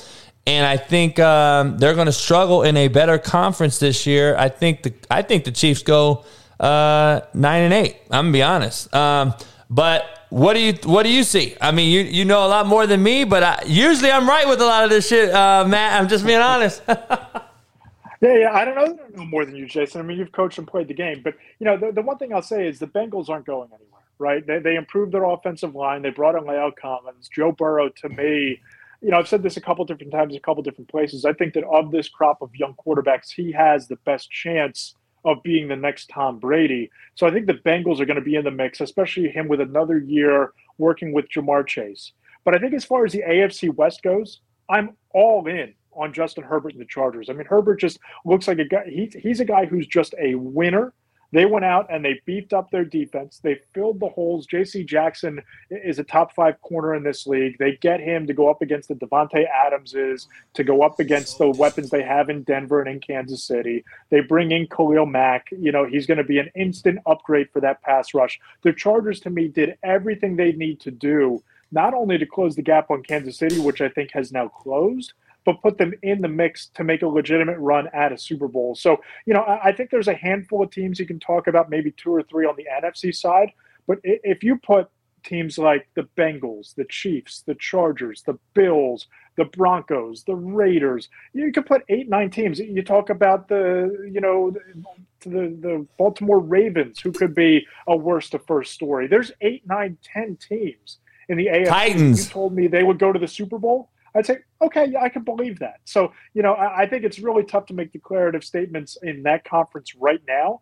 But I do think that the Chargers are probably the best, most complete roster in the AFC West and the best suited to make a run. But then you look at the experience of the Chiefs, you look at the firepower of the of the Broncos, and you look at the consistency, in my opinion, of the Raiders. Again, throw them all in a hat, shake it up, and we'll pick a name out in January. That's how I think it's going to play out. So you're that confident in Herbert, even though he's yet to make a playoff. I, what is what gives you that confidence? Just because of what you see and the belief in the new coach, and it take. I agree, it takes a year or so. Um, I think the kid does have the it factor. I got to see him. It's like it's like it's like Allen, right? He's got to get past that uh, Mahomes factor. He's got to beat him eventually to get to that Super Bowl. Um, Herbert's got to do the same, in my opinion, to get put in that next echelon, right? Uh, get a playoff win or two. Um, you know, everybody was down on Stafford for years with the Lions, and he comes to the Rams. He wins four and Super Bowl. And if he wins another one, I would say that a lot of people are going to say, you know, what if he would have left the Lions eight years ago? What would he be today? Um, he's a top five ball spinner. I think so. I think Herbert's the same way. Just watching him up close the other day. Um, you have that much confidence in this roster overall and, and, Herbert, huh? Yeah, I just don't think the Chargers' issues were just Justin Herbert related. I don't even know that they were offense related the last couple of years. I think it was their defense. And I love what they did both in the draft and free agency, significantly upgrading the talent on that defense. And I would put them up against any of the defenses in the AFC West. And I think that, you know, you look at the offense, you look at Herbert, when you don't have to score – 37 points per game to win, you're going to be a lot better off. And, you know, you have a coach who's going to be pedal to the metal in every situation, not taking his foot off the gas. You can afford to be a little bit more aggressive and go for it on fourth down and go for two point conversions when you have a defense that's getting off the field or at least limiting the damage over the top with those big chunk plays in the passing game. And I think the Chargers did what they needed to do to upgrade their biggest weakness. No, I hear you. I, I no, it's interesting. It's going to be very competitive. I think it's going to be uh, as competitive as we as we've seen probably um, as far as top to bottom. Is there a scenario? I don't know if you're a math guy as far as these guys that break down these scenarios. Is there a scenario where all four AFC West teams get in? Uh, you know, I haven't, I haven't run the numbers. I don't have an algorithm that's going to yeah. spit out that answer. But just like looking at it from a surface level I mean, it's possible, right? I mean, I think that you know th- th- there's a chance, but that rules out uh, the Ravens making a run, and and I think it's it's going to be hard for four teams in that division to win ten plus games, which is probably what it's going to take because I think they're going to beat each other up, and I think that you know there's a chance they might send two or three, four might be pushing it. So, I, last question. I know you've been on. I appreciate you coming on, man, and, and uh, share your stuff again at the end Dude, here. thanks for having me. I uh, appreciate it. Nah, man, I love what you do. Um, Uh, let me ask you this: the the college landscape. Okay, I I talked to Sark and Lane Kiffin, buddies of mine. We've talked quite a bit, and we're like, listen, man, it's become free agent uh, agency at the college level. Has become free agency without a return. Basically, uh, similar to what the NFL has. Um, my question to you is the the NIL, the transfer portal nonsense. Um, when you look at the NFL and you see guys like Roquan Smith yesterday demanding a trade under contract. Um, my question to you have you seen an upward spiral compared to most in our lifetime? We've always seen a downward spiral, meaning the NFL is the trendsetter. You, they do something and somebody does something, whether it's a bad look or uh, hitting a female or DUI or what have you. College kids, high school kids see that, they do it. Now it seems to be flipped, and it seems to be that the high school kid transfers four times now. They go to high college and, and enter the portal four times. And now you have NIL deals where kids are 17 years old getting $8 million more than some of their head coaches. Um, and now you see the Roquan Smiths. You see, even in basketball, KD, James Harden, Ben Simmons demanding trades under contracts for years on the numerous years on their on their contract. Do you see that as being a a, a, a different deal now? And, and and is it going upwards? And NFL guys seeing what they're doing below them? I, I think it's different, but I also think for good reason we're living through an era where players are more empowered than ever you know, you think about college football and you look at the insane money that these TV contracts are generating for the conferences and the programs. You look at, you know, the, these public universities where the head football coach is the highest paid employee of that state, right? And, and you have violations where you have kids and programs getting in trouble for giving a kid a bagel with cream cheese for practice. So uh, for breakfast each morning. So I, I, think that what we're seeing, I think it's a positive development from a player's perspective, and I think more power to them if these kids are able to generate hundreds of thousand dollars in endorsement deals or you know you have these universities where boosters are able to open up the checkbook or coaches are able to convince their highest donors to donate directly to the players. I think that's a good thing. I think it's a good thing for the player. And i think that you know at the nfl level you're looking at the nba that has always been a star driven player driven league the NFL doesn't have guaranteed contracts. So if a Roquan Smith, for example, thinks he's going to wind up getting a bigger payday with a chance to win somewhere else, you know, why not, you know, use the leverage that you do have? And from a, a college player standpoint, the worst thing in the world that can happen is a kid who's earmarked to be a top 10 pick tearing his ACL and then going in round three or round four. If there's an NIL deal and he's already, you know, banked – 50 grand, 100 grand, 250 grand, a million bucks. Good for him. And, and I think that, you know, the day is going to come at some point where universities might have to have a revenue sharing situation for some of these big TV deals because for a, a Power Five program to be bringing in hundreds of millions of dollars from the football program and the players not getting a piece of the pie, I don't think that that's a system that's sustainable in today's day and age. Nah, I, I, hear you. It's it's it's crazy difference. before I get you out of here, uh, let me ask you this: you're you're basically who does who wins the MVP, and um, and uh, who's your uh, who's your pick to go to the Super Bowl? MVP. I, I, before before you answer, before gonna... you answer, do the do the Eagles do the Eagles win the East? Yes. I, I, think that the Cowboys lost a lot in terms of their offensive line. I think losing Amari Cooper via trade and James Washington via injury, I think that's really going to make an impact on that offense. I think the Eagles are the most complete roster in the NFC East. I think Dak Prescott is the best quarterback. I think the Eagles have the best roster. I think the Eagles win the East. Uh, and as far as the Super Bowl goes, you know, twist my arm. I'll say the Buffalo Bills against the Tampa Bay Buccaneers, and I think the MVP winds up being Josh Allen. Wow, got you, got you. Hey, man, can't get no better than that, man. You're hearing it from the horse's mouth. Make sure you guys head on over, man. To uh, it's all right on the bottom, ticking on the bottom at Matt Lombardo NFL. Uh, he goes live on Wednesdays on Heavy on Sports every morning. He gives his huge uh, take uh, every Wednesday. Head on over to Heavy. What is it? Heavy.com. Yep, heavy.com and uh, and go on to heavy.com and make sure you guys um, go over there. Make sure, I don't know why I won't share now, but go on over there to heavy.com and uh, give him a listen every every day, man. He's on Twitter. And uh, are you on Instagram too? I am. Same username and uh, TikTok as well, Matt Lombardo NFL. Okay, good. I got to follow you on those things, man. So, man, I appreciate you coming on, brother. And uh, if you drink whiskey or, or vodka or, or, or smoke cigars, let me know. I'll send you a box. Um, huge cigar guy. Oh, man, my- my- my- cigar guy, huge whiskey guy. If I'm ever in your neck of the woods, we got to sit down for cigars. no doubt. My uh, my Cuban cigars come out next week. I got to send you some. Oh man, I'm looking forward to those. Thanks so much and appreciate you having me. Hey, I appreciate you, man. Good luck. Take care, Jason. Thank you, brother. Um, Matt Lombardo, give it up. Shout out.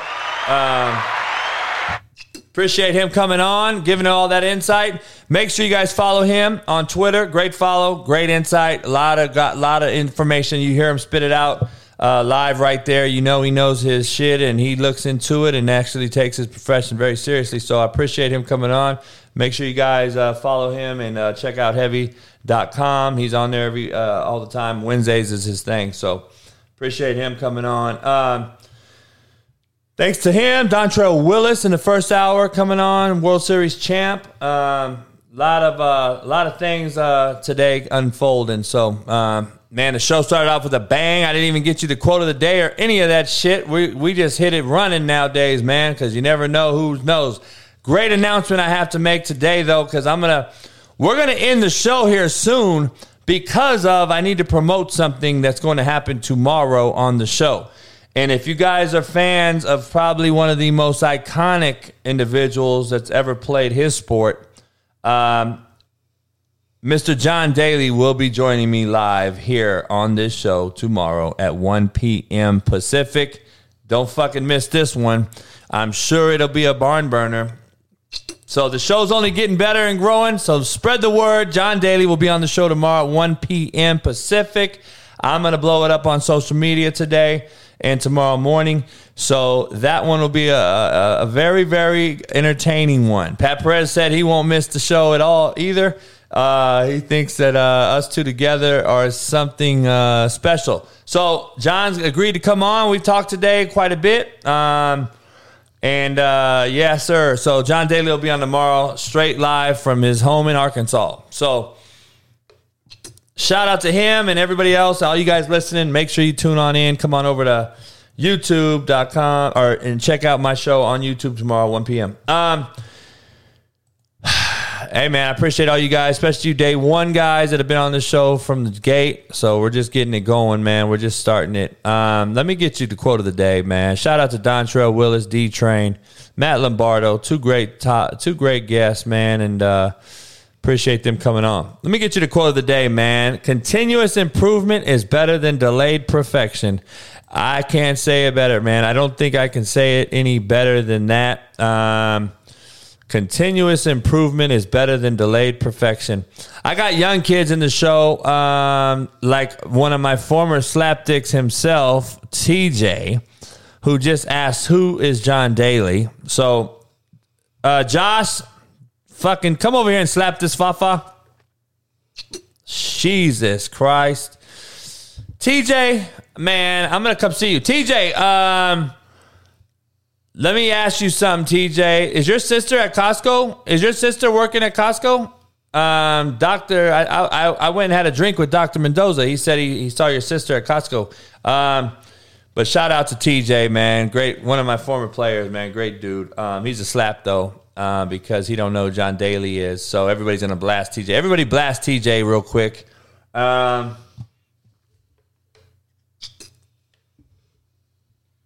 lot to discuss today, man. Got a lot of shit to discuss. Um, contrary to belief, I'm gonna do a country style. All right. A lot of you backwood fucks listening. You guys say teach ya and learn ya. You pedophile fucks say learn ya. That's what you motherfuckers say. Learn ya. Because you learn the motherfucker instead of fucking teach you. Holy shit. Some of you backwoods fuck. You guys say instead of oil, you say oil. Is it oil, motherfucker, or oil? Oh, TJ's clowning. TJ said he could block y'all. Ah, that was funny. You guys say wash or wash? Motherfucker, wash, wash does not have an R in it. You backwoods fucks. It's not wash. Holy shit. Anyway, that's contrary to belief. I had to get that in real quick. Um,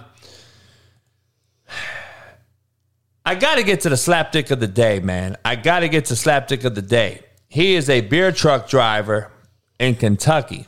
And if you haven't seen this fuckery, anyone living in Louisville, I'm sure you are drunk by now. But this is the slapdick of the day. He spilt an entire truck of Bud Light. Look at this picture. That is a million fucking bu- uh, cans of Bud Light. And I mean, come on, dog. You are the slapdick of the day. Um, You is slap dick pretty Why you call me slap dick? Cause my dick slaps me across your face. Oh man, Lucy, Lucy kills me. Every single coach that is coaching on something right now is cute to Lucy. And um, come on, Lucy, they're all not cute. I do not see any. First of all, I don't judge men. I'll say that a man is decent looking dude or he's a good looking dude, like Deshaun Watson. Deshaun Watson, you're a good looking dude. Um, you got a micro penis, but why do you need to have 500 masseuse, right? Um, I don't know. You know, I don't have any pictures of him, Jada. Come on now, Jada. That's like me. That's like me coming out and saying this. Listen to this shit. And t- Adrian Peterson came out and said, I caught myself a couple times looking at him. I'm like, golly, this boy's thick and those big quads. Adrian Peterson said that about Najee Harris. Now, what in the fuck is going on? Lucy, that is like me saying that fucking Dan looks good. Are you fucking j- kidding me? Holy shit. Come on, Adrian Peterson. No wonder you hit your wife. Fuck, homie. This is that motherfucker domestic violator. Why is it always the domestic violence motherfuckers that are weird? God damn, homie. That shit shocks me all the time. Uh, Marshawn Lynch got a DUI, man. He looks about as fucked up as you could look. Um, you know, this is the thing. I was going to ask Dontrelle about him. I didn't want to bring it up. Dontrelle's from Oakland. I'm sure he knows Marshawn. Um, Marshawn got fucked up. These cats cannot figure it out to to get a motherfucker to drive them. I don't understand. I don't get it. I don't understand how he can't get out of his own way.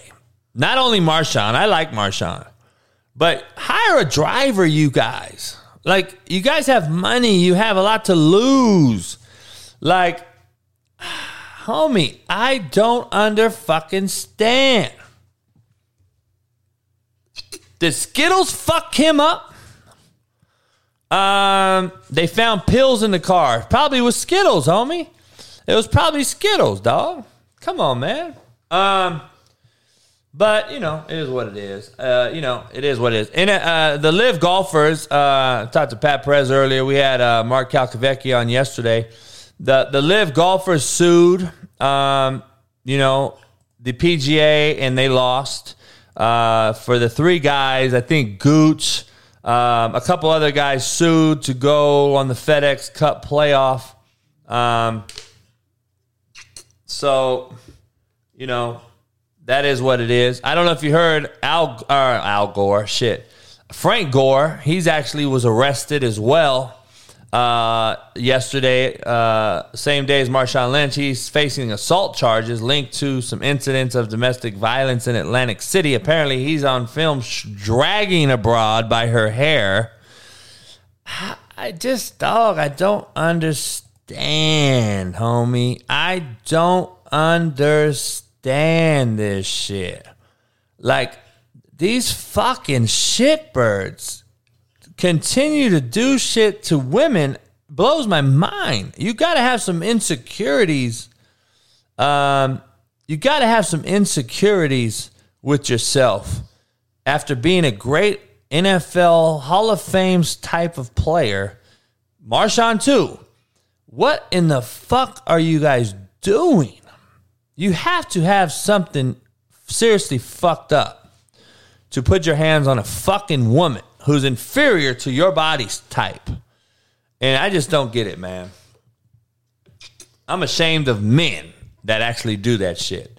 Um, it's an embarrassment. Um, they all need to get fucking castrated, man. Um, I don't give a fuck who you are. A lot of you guys defend Patrick Mahomes to a T. Uh, a lot of you guys defend the fuck out of him. I got to be honest. And, and, and, and you see when this motherfucker wraps around and does a wraparound pass or throws with his left hand, this is how a lot of you guys look. You dick riding fucks that ride Mahomes' dick. This is how you guys look after he does a wraparound pass and you guys think it's all cool and you get on your knees and do this. That's when Patrick Mahomes throws a football to all you fucking Chief fanatics out there who thinks that this motherfucker is the best thing since sliced bread. That's what you guys all do. Like, what class is that, Lucy? Can I become a part of that class and see what they're doing and and and maybe I could be a test dummy? Is there a test dummy? Can can I be a banana test dummy? I want to be the banana, not the fucking th- the person throating the motherfucker. I want to be the banana. And I don't want to be the fucking one gagging on the banana. Holy shit. That is how a lot of you fucking Patrick Mahomes dick riders look when you fucking see him throw the ball left handed. Like it's the best thing ever. Well, we'll see what happens uh, when he fucking don't win a playoff game. Um, oh man, I don't know if you know. Um, I know, man. Some, Jada's in the room though, so I'm going to talk to Jada as well. Jada said that's a head class. Jada, you been to one of them head classes? Keep it real, girl. I need to know. I need to know what's happening. Uh, where is that class? Uh, do you guys need test dummies? Let me know. Um, do you guys know Diontae Johnson, the fucking wideout who just signed a big deal with the uh, with the Steelers? This motherfucker is being sued because he didn't show up to his own fucking event. He hosted a camp and he's being sued for not showing up to his own camp. Come on, homie, be better. You motherfucker charge these kids to come to your camp and you can't show up. Holy fuck. Come on, man. God damn. Um, Jada, you got to get a swimsuit. I need to see it on you. You need to send me a picture of it. I need to see some thickness in the bathing suit so I can see how it looks because I don't need no skinny ass, no ass having, thigh having, no titty having girl in my swimsuit. So make sure you head on over, get that swimsuit, and check it out. Um, Brian Martinez, I saw you pulled out. That's what she said. Um, you were about to buy something too, and you didn't get it. That's what I heard. Somebody told me. So, see, I see it all, dog. Short, fat, skinny, and tall. Come on now. Um, I don't know if you saw this fucking picture, um, or this video of a motherfucker. Basically, looks like this bitch got her fucking head knocked off in a fight.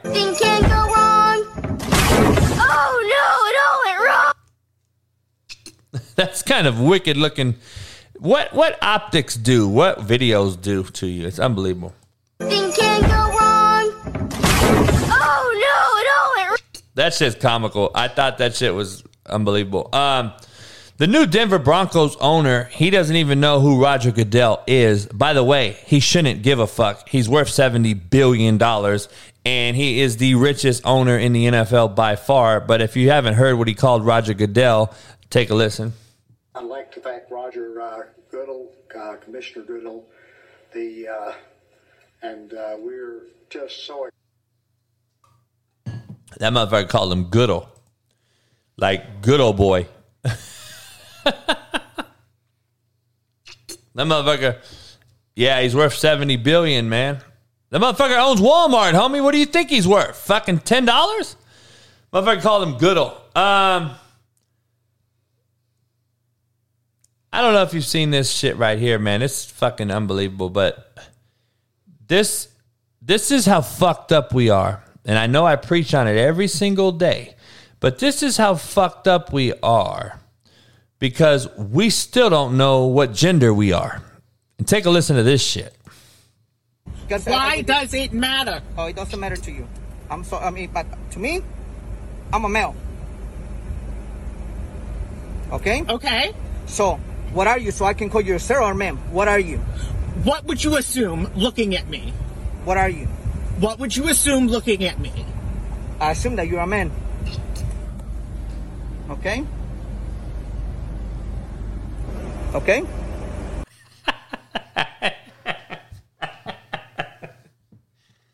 Ah, that motherfucker said, I, I assume you're a man.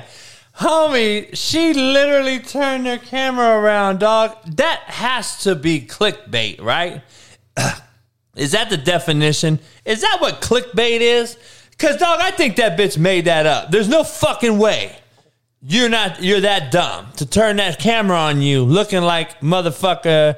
oh, homie, I- I do not get that shit. I don't understand. But again, Lucy, that shit was in Texas. Ha, damn. I I, I want to go to Houston. I'm thinking about it, but fuck, everything happens in Texas right now.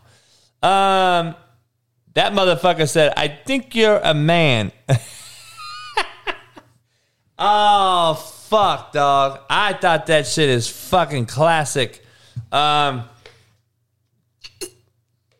I don't know, Lucy. Have you seen this? Lucy, check this shit out.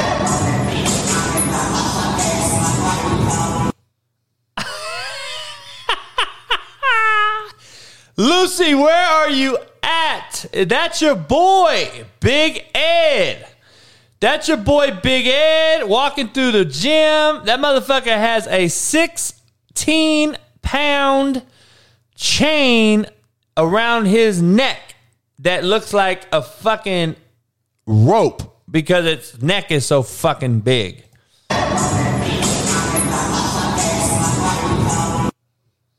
Oh, dog, oos, that shit might be the most funny shit I've ever seen right there. Hey, Josh, that motherfucker's in San Diego, homie. He's taking up. Uh, he's at your work at your gym, dog.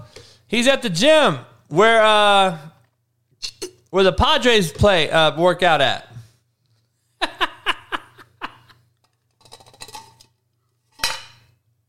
Big Ed, dog. Oh, that shit is unbelievable. Issa, you just say some dumb shit. Um. Oh man, we got some dumb motherfuckers in here. We got some straight dick riders. Jeff Wayland, you are another motherfucker. Cody Butts in the house. What up? Cody, what up, dog? Cody's uh Cody, you should call in right now, man. And uh, I'll put the I'll put the link in here, Cody. Call in real quick, Cody, if you want. I don't know what you're doing. I'll put the link in. Click the link and call in, Cody. Uh, I haven't talked to Cody in a while. Cody is on uh, uh, what is it? Florabama. What is this show called on MTV? Bama Shore. Um, man, I'll beat Big Ed's fucking ass. I'll choke the shit out of Big fucking Ed. What the fuck you talking about, John Bogue?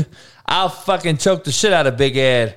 Um, but you know, it is what it is. Come on, Nurse Court, you got to do better. You, you're missing two great guests. We had two great guests on today. Uh, Dontrelle Willis, uh, Matt Lombardo to talk all things uh, real. So you, you missed that. Um, man, I can't really talk about the whole Nico thing, um, but um, I don't really know what he did yet. Um,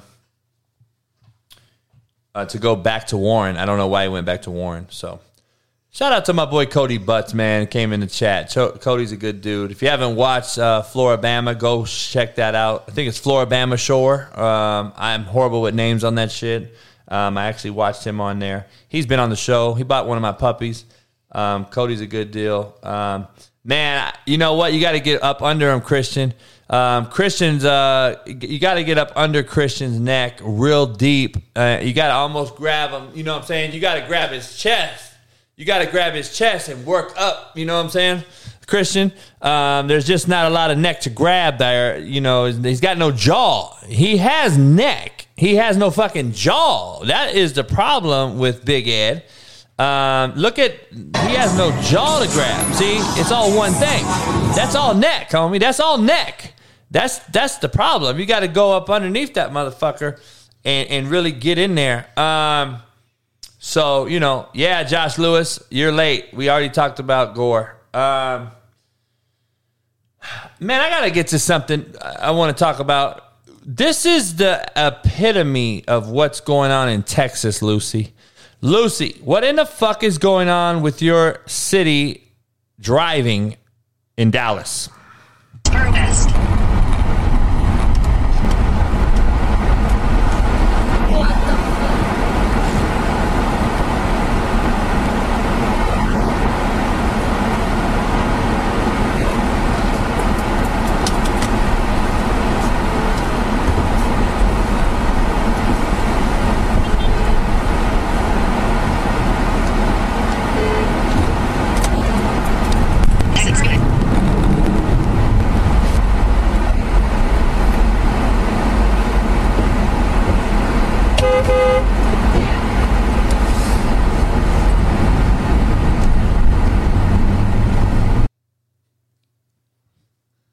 How can how can Dallas be that fucked up? Is that real?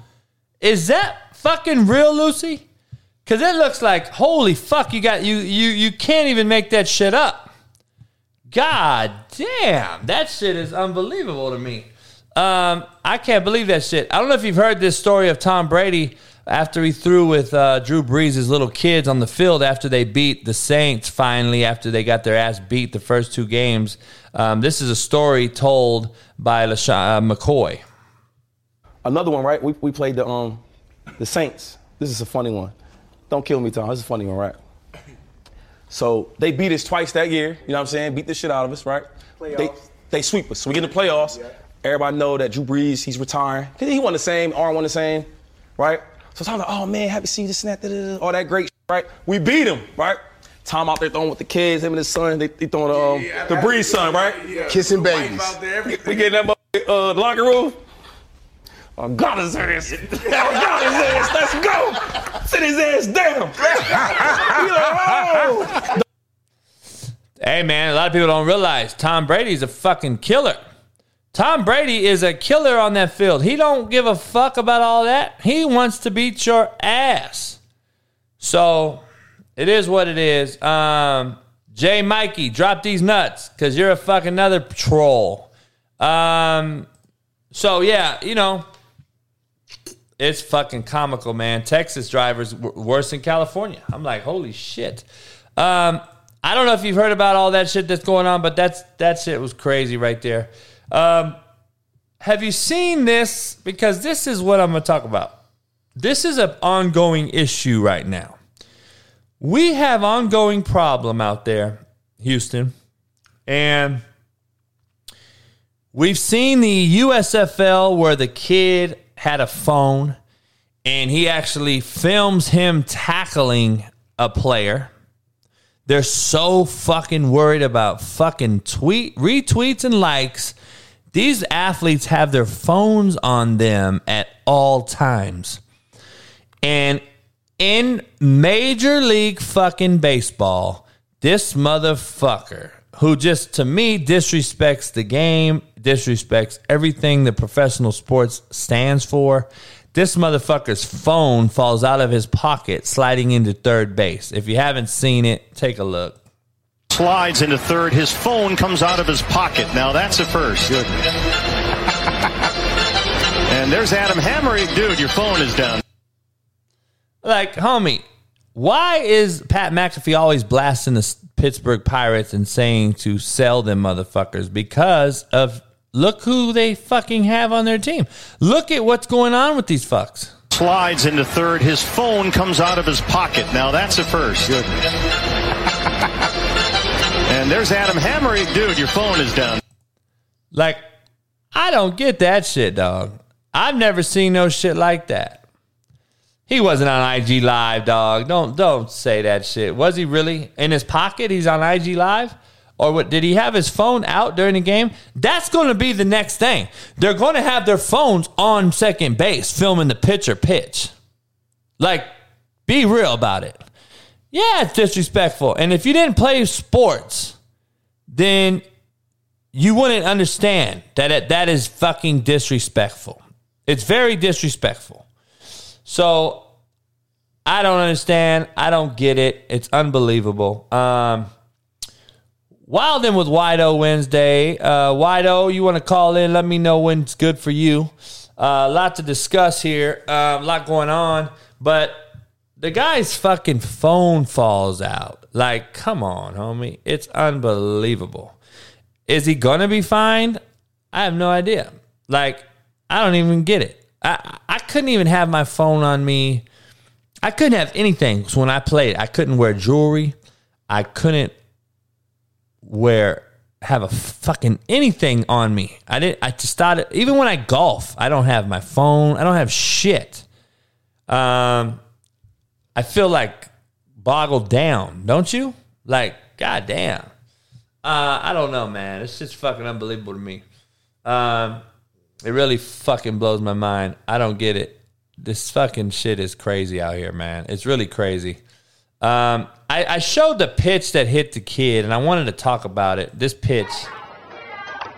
Oh, look out. This pitch hits this kid, the little leaguers, and the kid that got hit, um, the kid that got hit basically hugs the pitcher because the pitcher is up in arms about hitting the kid, right? See, I'm from a world that I don't trust you. I don't trust you. So when I don't trust you, I don't give a fuck about you. This is what even though I talked to Don Tell, Dontrelle about it, and, and I've talked to these other people about it, and people are okay with him hugging them and all that, I don't really agree with it. My dad would have beat my motherfucking ass if I would have hugged that pitcher for hitting me in the face. Just because the mindset that I was raised up on. Not that I was going to go out and hurt this kid because he hit me on accident. We could tell that's an accidental throw. But the last time I checked, it was part of the game. And if you hit me, then I'm going to go and take my base at that age, especially at that age. I'm going to take the base, but I don't give a fuck about you. And I don't believe you're crying about me. I think you're a liar. I'm going to beat your ass now and hit a home run next time I'm up if you pitch it to me. See, I'm tired of this whole crybaby shit. I'm a, eh, see, people don't understand. People don't get that this shit like this escalates. Okay? It becomes let's sign your jersey after an NFL football game. Sign my jersey. You sign mine. Right? This is where this shit starts. This is where it starts. And I, I just don't understand, dog. I don't understand the pro the people don't get the problem that this starts and creates. And I think it's a trickle down effect. I think I think it starts to build and get bigger. And, you know, we got guys crying, but I, I don't believe that motherfucker. I don't believe you. I'm about. I'm. A, I guess it's a fine line on where you draw the line in the sand, and I believe it's where you brought up how you're up, how you're you're bringing. You know, um, it's your upbringing, and is and, and I guess the fine line is, um, are we competitive during the the the, the competition, or are we contrite? about a mistake that happened during a competition that we signed up for. That is where the fine line is, and that is why I have an issue. If it's happening inside those lines in a game of battle, competition, I believe it's all in, it's all go. I'm going to beat your ass, you try to beat my ass. Did you watch Hard Knocks last night and you saw the two coaches, Aaron Glenn and Deuce, going at it, even though they're boys? They're boys off the field they're trying to beat each other's ass during practice. I don't understand where that's where is that gone? Where is that gone to? And uh, I don't understand. You know, I don't understand and I don't get this whole soft thing. People don't understand. It's trickled into trading uniforms. Then it's trickled into me going out, running you over, shooting you in a mass shooting at a school, going to court. And you know what happens? What has happened, everybody? I, I, I don't know what I did. I have mental health. I have mental health. And now I'm claiming mental health. Now I want to claim mental health. And you guys give them a pass. Oh, I accept your apology, sir. But they didn't have mental health when they ran you over. When this lady just drove 150 miles an hour in LA the other day and ran through fucking six cars, killed a pregnant lady, she didn't have mental health then. Now in court the other day, she gets sentenced to life in jail, apparently. She has mental health now. Delonte West has mental health now. The little fucking tennis player has mental health now. The fucking girl that smoked weed who, who, who got booted out of the Olympics. Shakira Kari Shakari or whatever. Mental health now. Pete Davidson has mental health because Kanye blasted him on Twitter. Are you fucking joking me? This is why you guys accept it and and and and say it's okay. It's okay. That little kid going out to hug that kid who hit him is not okay to me. It doesn't need to be personal where I hold a grudge forever against you, but it also is it is on motherfucker. I'm going to beat your ass during this game. We could kick it one day, maybe, when I find out you really weren't throwing at my head. But I don't trust you. Two people in the world I trust me and the other motherfucker ain't you. But we have too many motherfuckers believing these motherfuckers that, oh, I'm, I'm contrite. Oh, I'm fucking, I'm this. Oh, I'm that. I'm sorry. We are what we do, not what we say we do. Please understand that. Please understand this. We are what we do, not what we say we do. Why is that not understood? Why is that not a gra- why is that not grasped? Wido, when do you want to call in? When are you free? Let me know. Uh, if you want to call in, if you got some questions to debate, um, I might have a few for you. But, you know, I, I don't know, man. I just want to know where the fine line is um, about that type of shit. I got I got to know. Um, you know, I, I just got to know. I got to know. Um, you know, why do uh, the link is right there in the chat. Try it like that. Usually you call in, it works for you because you got Boost Mobile. So give me a call in. Me and Wido, Wilden with Wido will come on here and uh, we'll get it. Uh, we'll get it going. Um, I'll pop the background in, Wilden with Wido, so he can call in. If he can call in, figure out his um, Boost Mobile, and uh, we can get it going. Um,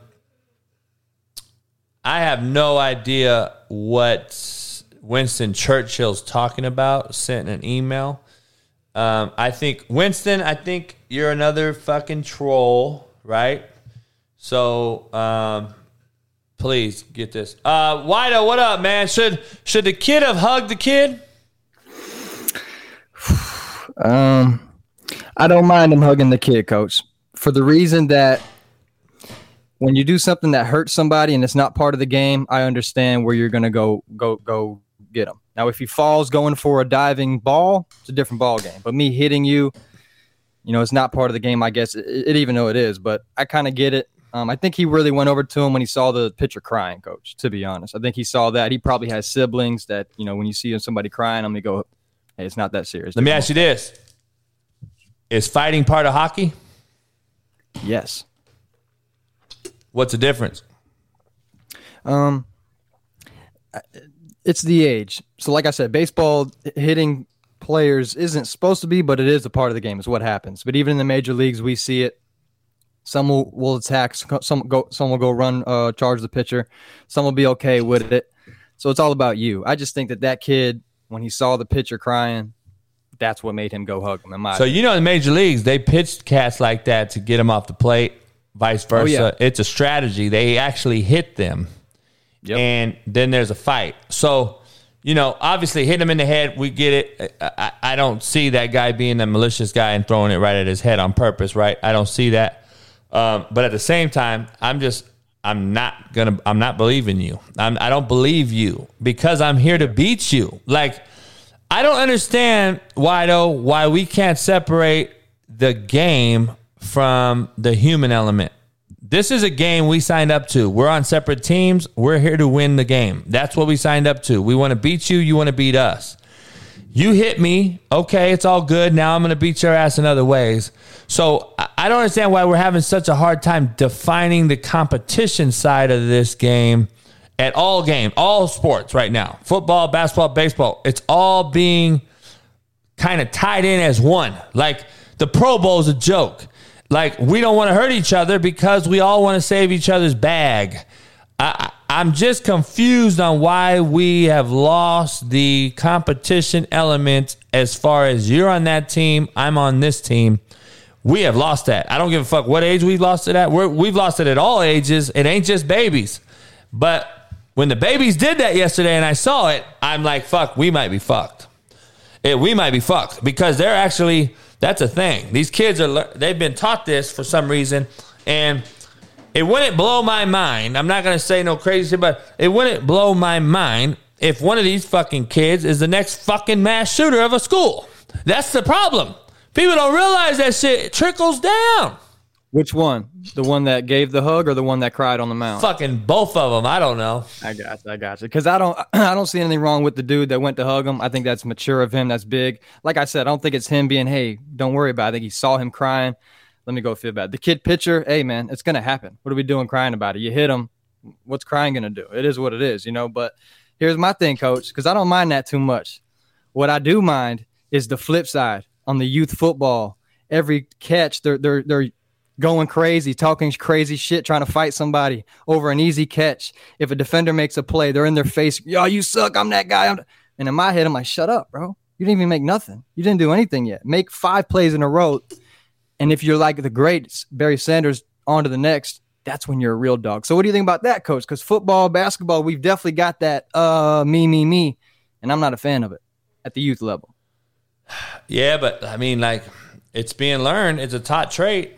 I, I, I- mean, something's going on, and it's trickling upwards. Like I asked the Matt Lombardo, I'm like, dude, it's starting at the high school youth level, and then we got youth kids going to different places. We got high school kids going to different high schools, and you got college transfer, and now you got NFL players wanting to get out. Um, whatever happened to just competing with the team you have to win the game? I, I I don't understand. We have lost that. We've lost that element. And I see this kid, which I understand this too. This is the problem, though. That I this is my rebuttal. Kids live in dorms during the college, uh, the high school, or this youth World Series shit. They live together. They compete. They do. They do. Uh, they do uh, team building activities together. Uh, all this type of old shit, right? Good, all well and good. But it's like Deuce Staley and Aaron Glenn arguing yesterday on Hard Knocks. That's the same thing. They live together during camp too, and they're boys too. But when we get on this field, it is nothing personal. It's all business, and let's go get it. And if you hit me during a game, it is what it is. Like I'm gonna beat your ass on another element. I'm gonna hit a home run. I'm gonna steal a base. I'm gonna do something.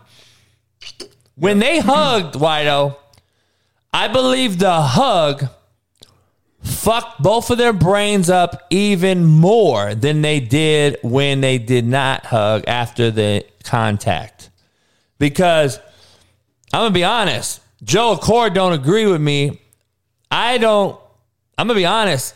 Um, instead of me trying to beat your ass and steal the base on the dude that just hit me, now I'm fucking hugging him, and now we're all fucking warm and fuzzy inside. And now the next pitch may even be fucking worse. This guy don't have a killer instinct anymore to learn how to fucking steal a base to win the game for his team, who's in the dugout. But we're we're more focused on the lovey-dovey huggy shit. And you wonder why we're gonna get our ass whipped in war if we ever fucking go. I'm just telling you. Yeah, I just don't hold too much weight on because they're kids. I think until you get to high school, even in the middle of high school, that's when you really realize, okay, for us to really succeed, for me to succeed, I have to lock in and say, fuck everybody else, it's me. Even if we know we're going to lose. Until you get to high school, I don't think it's that serious. So I don't put in their baseball players. I don't put too much on that coach. Um, but look at the NFL. I'm a fan of when we get big uh, games, Super Bowl games, college games, and you got the team who lost, the one, two, three players that stay on for the celebration. They're down crying, they're just sitting there, whatever. And you'll see a winning player stop the celebration and go over and embrace him. I love those moments. I don't know if you do, coach. Maybe that's different because it's after the game, but I love that. Like, hey, man, even though we're going to war, I still love you because real players know when you go hard, both sides, that's what brings and elevates the game. If you're just taking shit easy like an all star game, I don't want to play, dog. You know, it's the nice guys that can flip the switch into killer mode. That's when you got to look out. Hey, I don't know if you've ever seen this right here, but mother charged because two year old killed father. We got more of those scenarios going on right now with these young kids killing motherfuckers than we've ever had in our entire life. And this is why I'm not going to go soft on the kid going out to hug the kid after getting hit. I'm just telling you. These motherfucking kids know what they're doing, dog. They're fucking shooting motherfuckers right now. So that is the problem. What are we teaching them? We're teaching them, okay, oh, we want to be soft and all this shit. You know what you're setting yourself up for when a two year old shoots your daddy in the face and then you're still contrite and sorry? That's what I just think. It, shit adds up and it starts to stack up, and we're just continuing to be more forgiving, more forgiving, and we continue to fuck up more, and more, and more, though. That is the problem I see, and that is why we're so fucked up and soft, man, right now. I just I just have the issue with the with the whole thing. Um, and you know I'm with you on the soft coach, but that issue I think is more of a stupid parents. Can't blame the two year old. That's not so much soft. That's stupid people we got in this fucking world. Yeah, I, you got a bunch of grenades around the house. The two year old's going to drop the grenade as well. You know what I'm saying? She's like, hey. Yeah, I hear you. Um, what else? So what you got? You got a question? Uh, I don't got too much. I can pop one off the head if you want. I didn't know if you had any. Nah, nah I'm just chilling. I'm, I'm just chilling today. Yeah. I thought that was good to talk to. Um, Always vibing, coach. Yeah, um, we're just chilling, man. I wanted to just um, talk to you about this. I'm, I'm, I got a I got a real poll question for you. I want to ask you though. Yeah. Better to give or receive?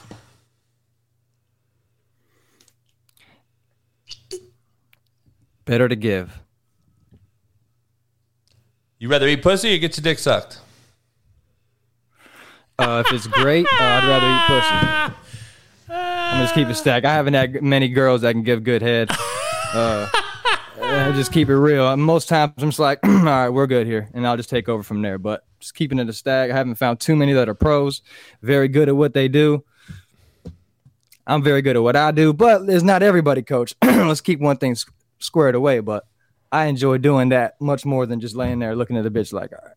Hey Jada, whoa Jada, what's up now? We talking about what you talking about? You like to give? Give what? I got to know what's going on here, uh, Jada. Um, no, I wasn't talking about giving head. I, I, wasn't trying to uh, go there. I was just asking if you're a giver. I'm a giver by nature. I'm just being honest with you. Uh, I'm not talking specifically in, right now in the bedroom. I'm just saying as far as a giver, I'm a giver. I've always been.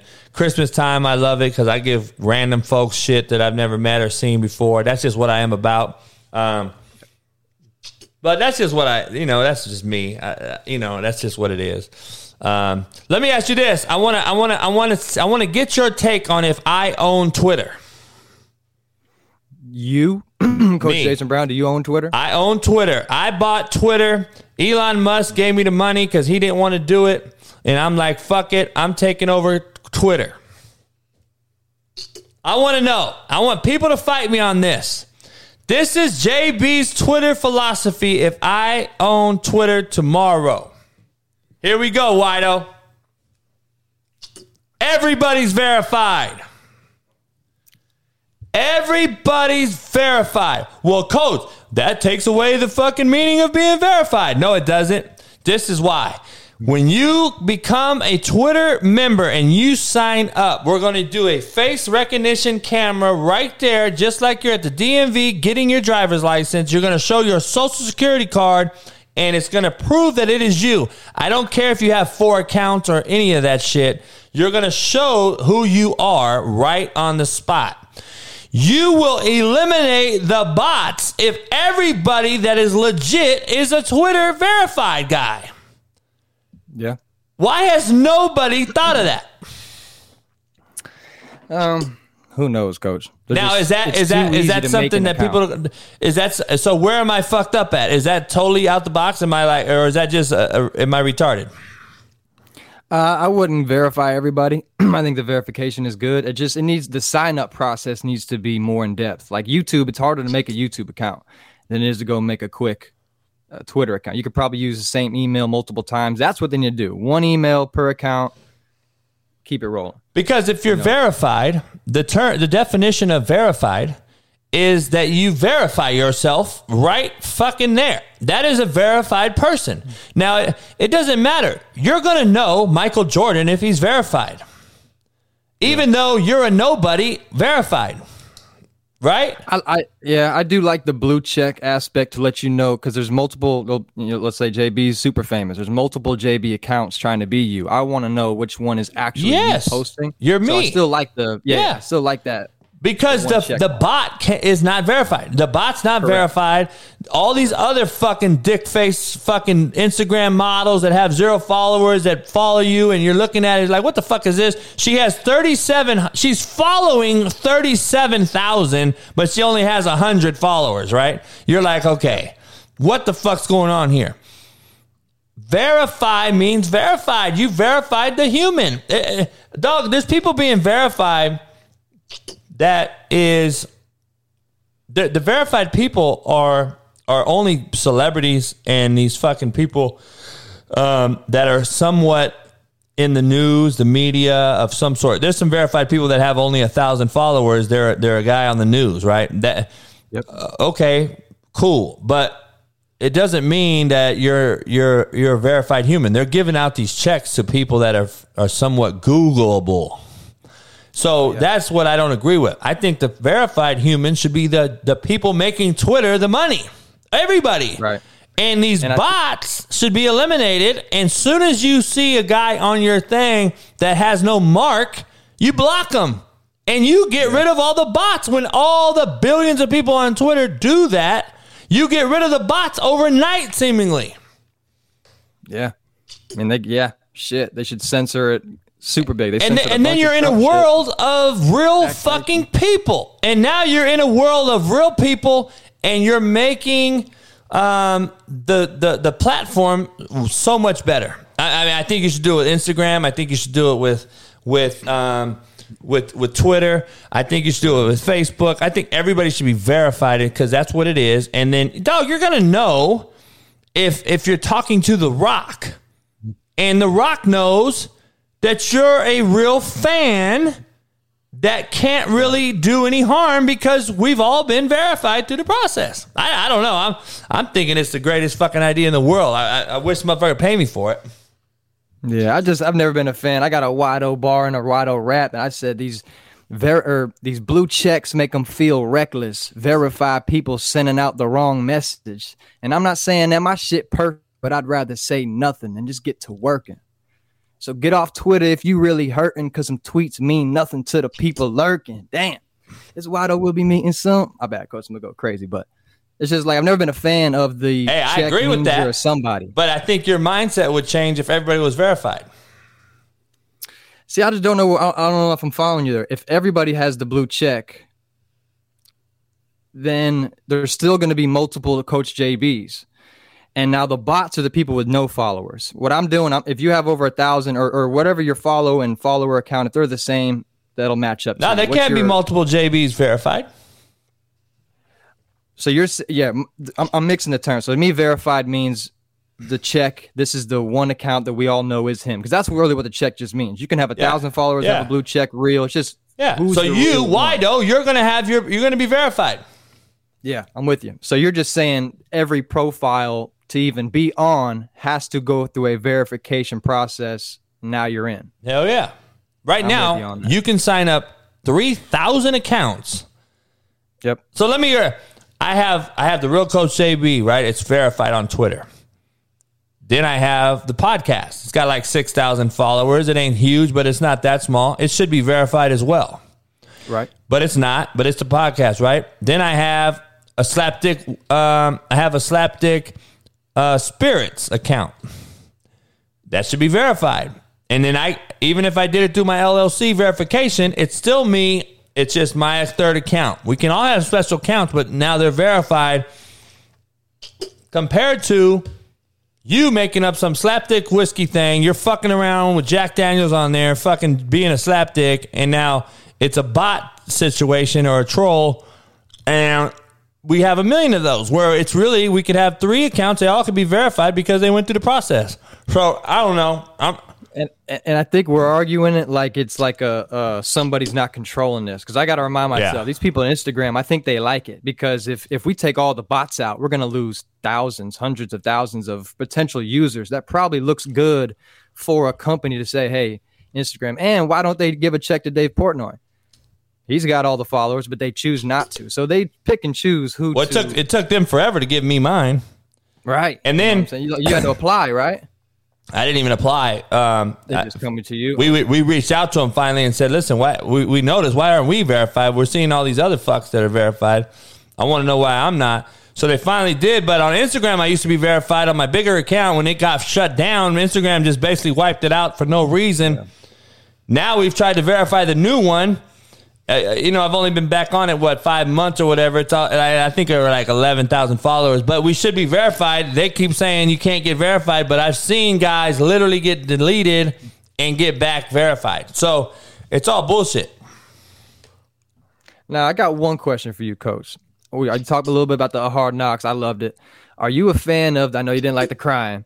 Are you a fan of the mentality of hitting sooner so you're more prepared earlier? So let's let me mm-hmm. verify. Let me clarify. I do like the crying. I Okay, do like bad, the bad. crying by the player. Play. I meant Campbell. I, I like I like crying by the player. I like crying by the coach. I don't mind crying.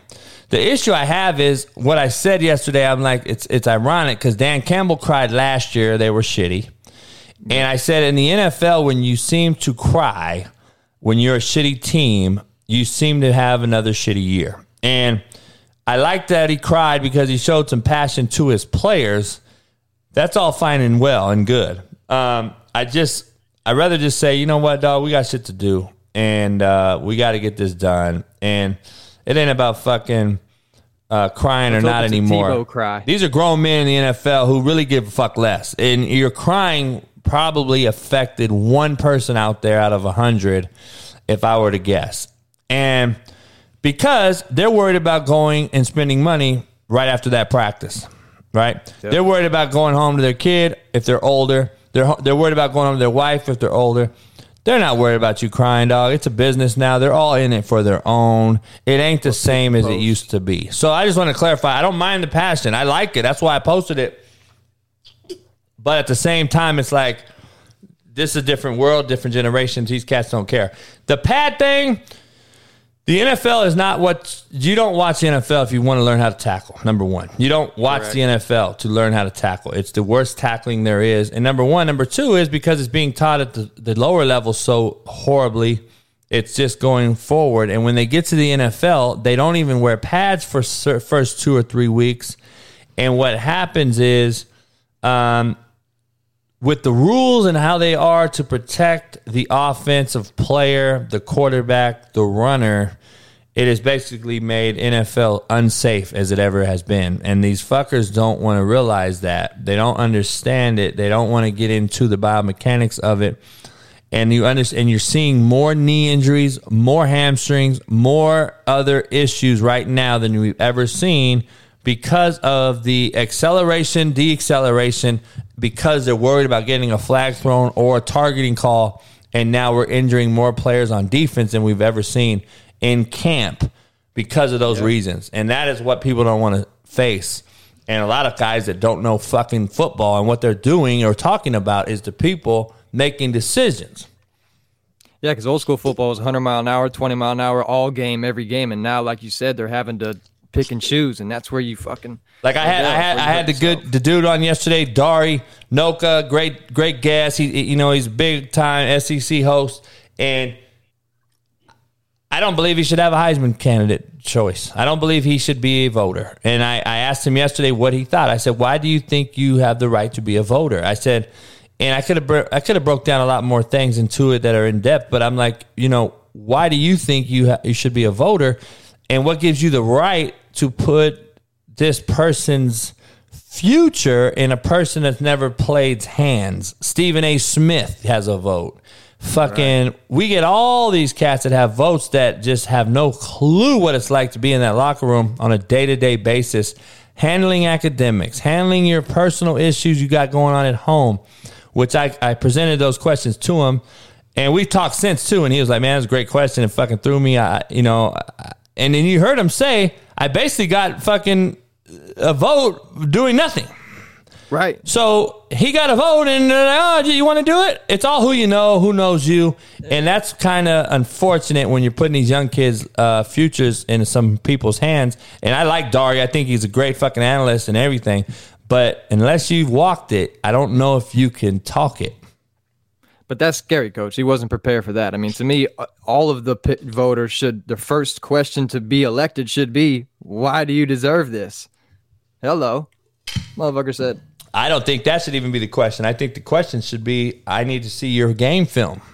I, you game. have to have played. I don't, I don't think there's any other question about it. You have to have played the sport and been in tune with these guys in a locker room situation before you can vote on a motherfucker playing the sport you've never played. It makes no sense to me. Like, I, I don't know how many. I guess you could be a car mechanic at a NASCAR car without ever driving it, but can you be a NASCAR driver without ever driving before? mm, Can you? Just, not. You've never drove a car, Wido, and you just jump into being a NASCAR race car driver. Come on, dog. No, you can't. no. I'll, I'll give you. There's not But a- I will say, I never drove before my driving test other than GTA, and I smoked that driving test, coach. So you never know. It's all about what you do. But I'm with you for sure. Yeah, I, you're- you're special. I drove a stick in my fucking driver's test. I had to drive a stick shift, dog. Um, but you know, I, I don't know. I, I just don't think you can get the car, the key car, cars to the key, and just go straight in. And you know, I just think either the former Heisman Trophy winners should vote, along with along with football coaches. Right. Why not coaches? And I and I also think the current players in college football should have some sort of vote. And you compile these three types of people involved, and then you get it uh, basically a, a gray area vote. So you get current players, you get past winners, and you get coaches.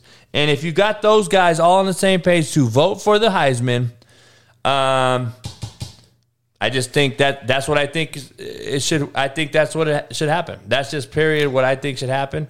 But you know, we got guys that are voting and I just don't believe that they should be. I don't think they they really have a uh, a vote. When you were the at Indy, did uh, did you guys have like preseason conference rankings? Because when I was in college, we had that, and it was the, the coaches that voted it, and Yep. it was like a very respectable. So when I got the job at Indy, we were on. rated, we were voted last. We won the whole thing. When the second year, when we were the best team, we were voted to win it all, and we finished last or second to last. Same with us.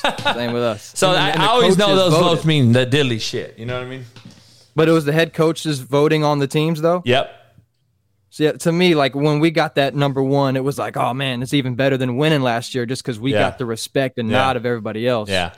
And that's what also hurts the kids when they hear it too. Yes. So you come Yes. back and you say, We're number one. We're supposed to win it, motherfuckers. Then their assholes all pucker up. And now you're sitting there like, shit, we gotta win now. And then, you know, how much onus can you put on the coach? You, you know, now you try to put the pressure on the kids. Hey man, you got I, I give you all this shit. Adidas, Yep. food, this, that. You gonna give back to me by winning these games or what? Like so that's how I flip it, right? You know, so you got to have a, you got to do a mental game. You got to play a mental game, but you got to also, you know, love those guys and, and get the most out of them. But the coaches voted because they they knew what you did last year. They they vote you on recruiting this offseason, how what kids you brought in, and obviously we killed it every year. But then that year, year two on Netflix, I think it was we had too too many bad pieces in a nucleus that was just wanting to be on camera instead of playing on the field. So that is and you it broke is. it down perfect. And my team should have had it. We won my conference title first year I was there. Second year we should have won, and we fucking flopped. We thought we were the great players, which we were, but they didn't realize what JB broke down. You got a fucking bullseye on your back. Yeah,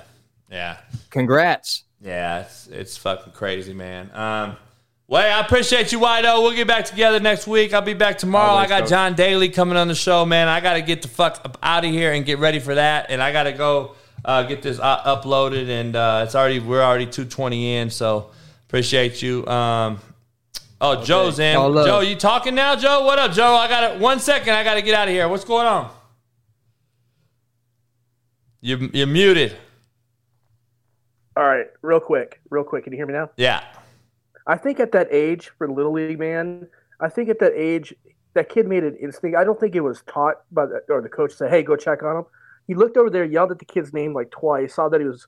Now I agree that the, the, the pitcher himself probably was a wreck for the rest of the game, but I think that the the the the, the, the part where he went over and did that at that age, I, I think that's good, man, for that that that age. I think that when you get into high school and all that, it's different. But I played in I played in the little league. I didn't go to the World Series, but I was in the regional.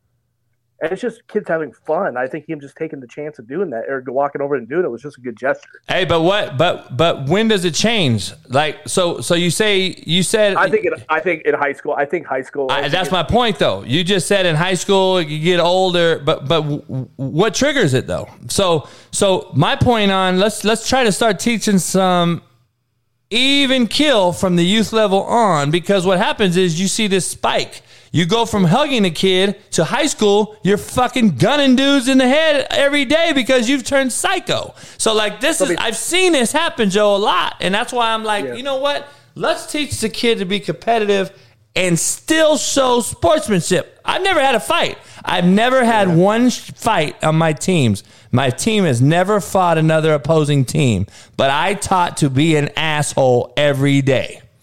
And I think Yeah. that ha- we're losing that. We're lost focus on this. We've lost how to control the narrative and, and, and getting guys, getting the pit bulls to bark as loud as they can at the gate. And when the motherfucker walks in, they learn respect and understand I'm not biting this person because I've been trained to respect either my elders, my teammates, the game itself, or the fact that, see, I think it's a slap in the game's face to hug each other. That's just my personal opinion. I think it is a slap in the face to hug each other because the game is taught at the next level when they get to make money, what they're ultimately trying to do. That is a schematic. We're trying to get you off the plate. We're trying to get you back. We're trying to move you. And now you're saying, uh, you know, and I understand they're kids, dog. It, it, the kid factor, I just think everybody has a soft heart for the kid in anything they do. A kid rides a bike and falls off, we're gonna be like, "Oh shit, sorry, let's let's go help him out." Uh, compared to you, Joe, run, wa- walking down the street and getting fucking hit by a car, nobody gives a shit. So I think we all have a soft heart for kids in general.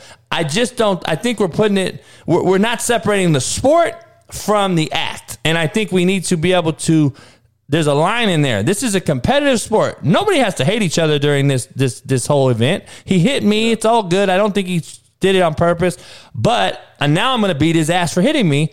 And then afterwards we'll hang out in the dorm. I don't think I just think that was a was a thing that I, I just think it's respected. Like I said, your way's fine. I think my way's fine. It's all about how you were raised and Yeah. who brought you up.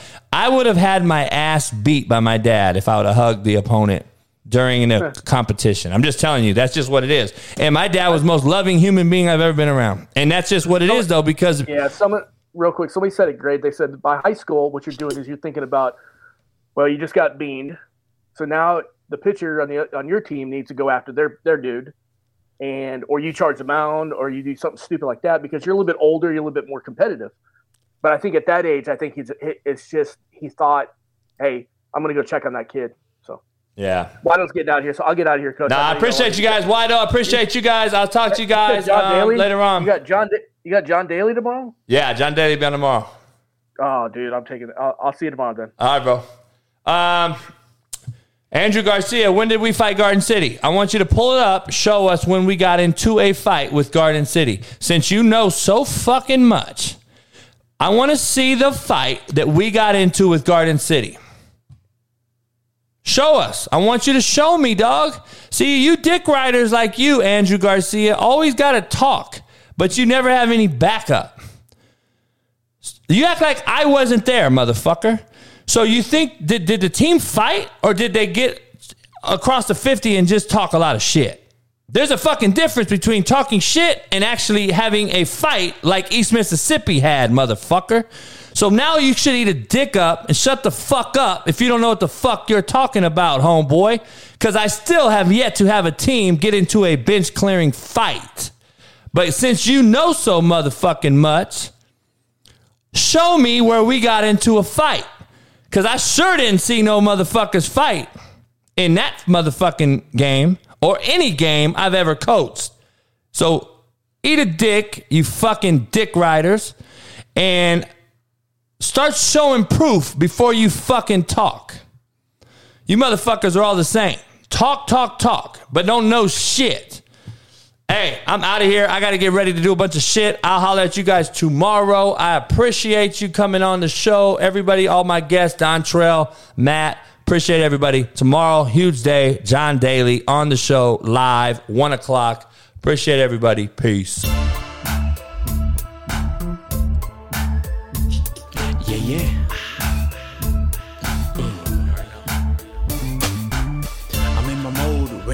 Transform you into I hate a storm, Hail Marys, I make it pour. Good, I ain't lying, you little giants, we been defiant. Rice. What's the cost be the boss? Breaking down the walls. We all in once the coin gets.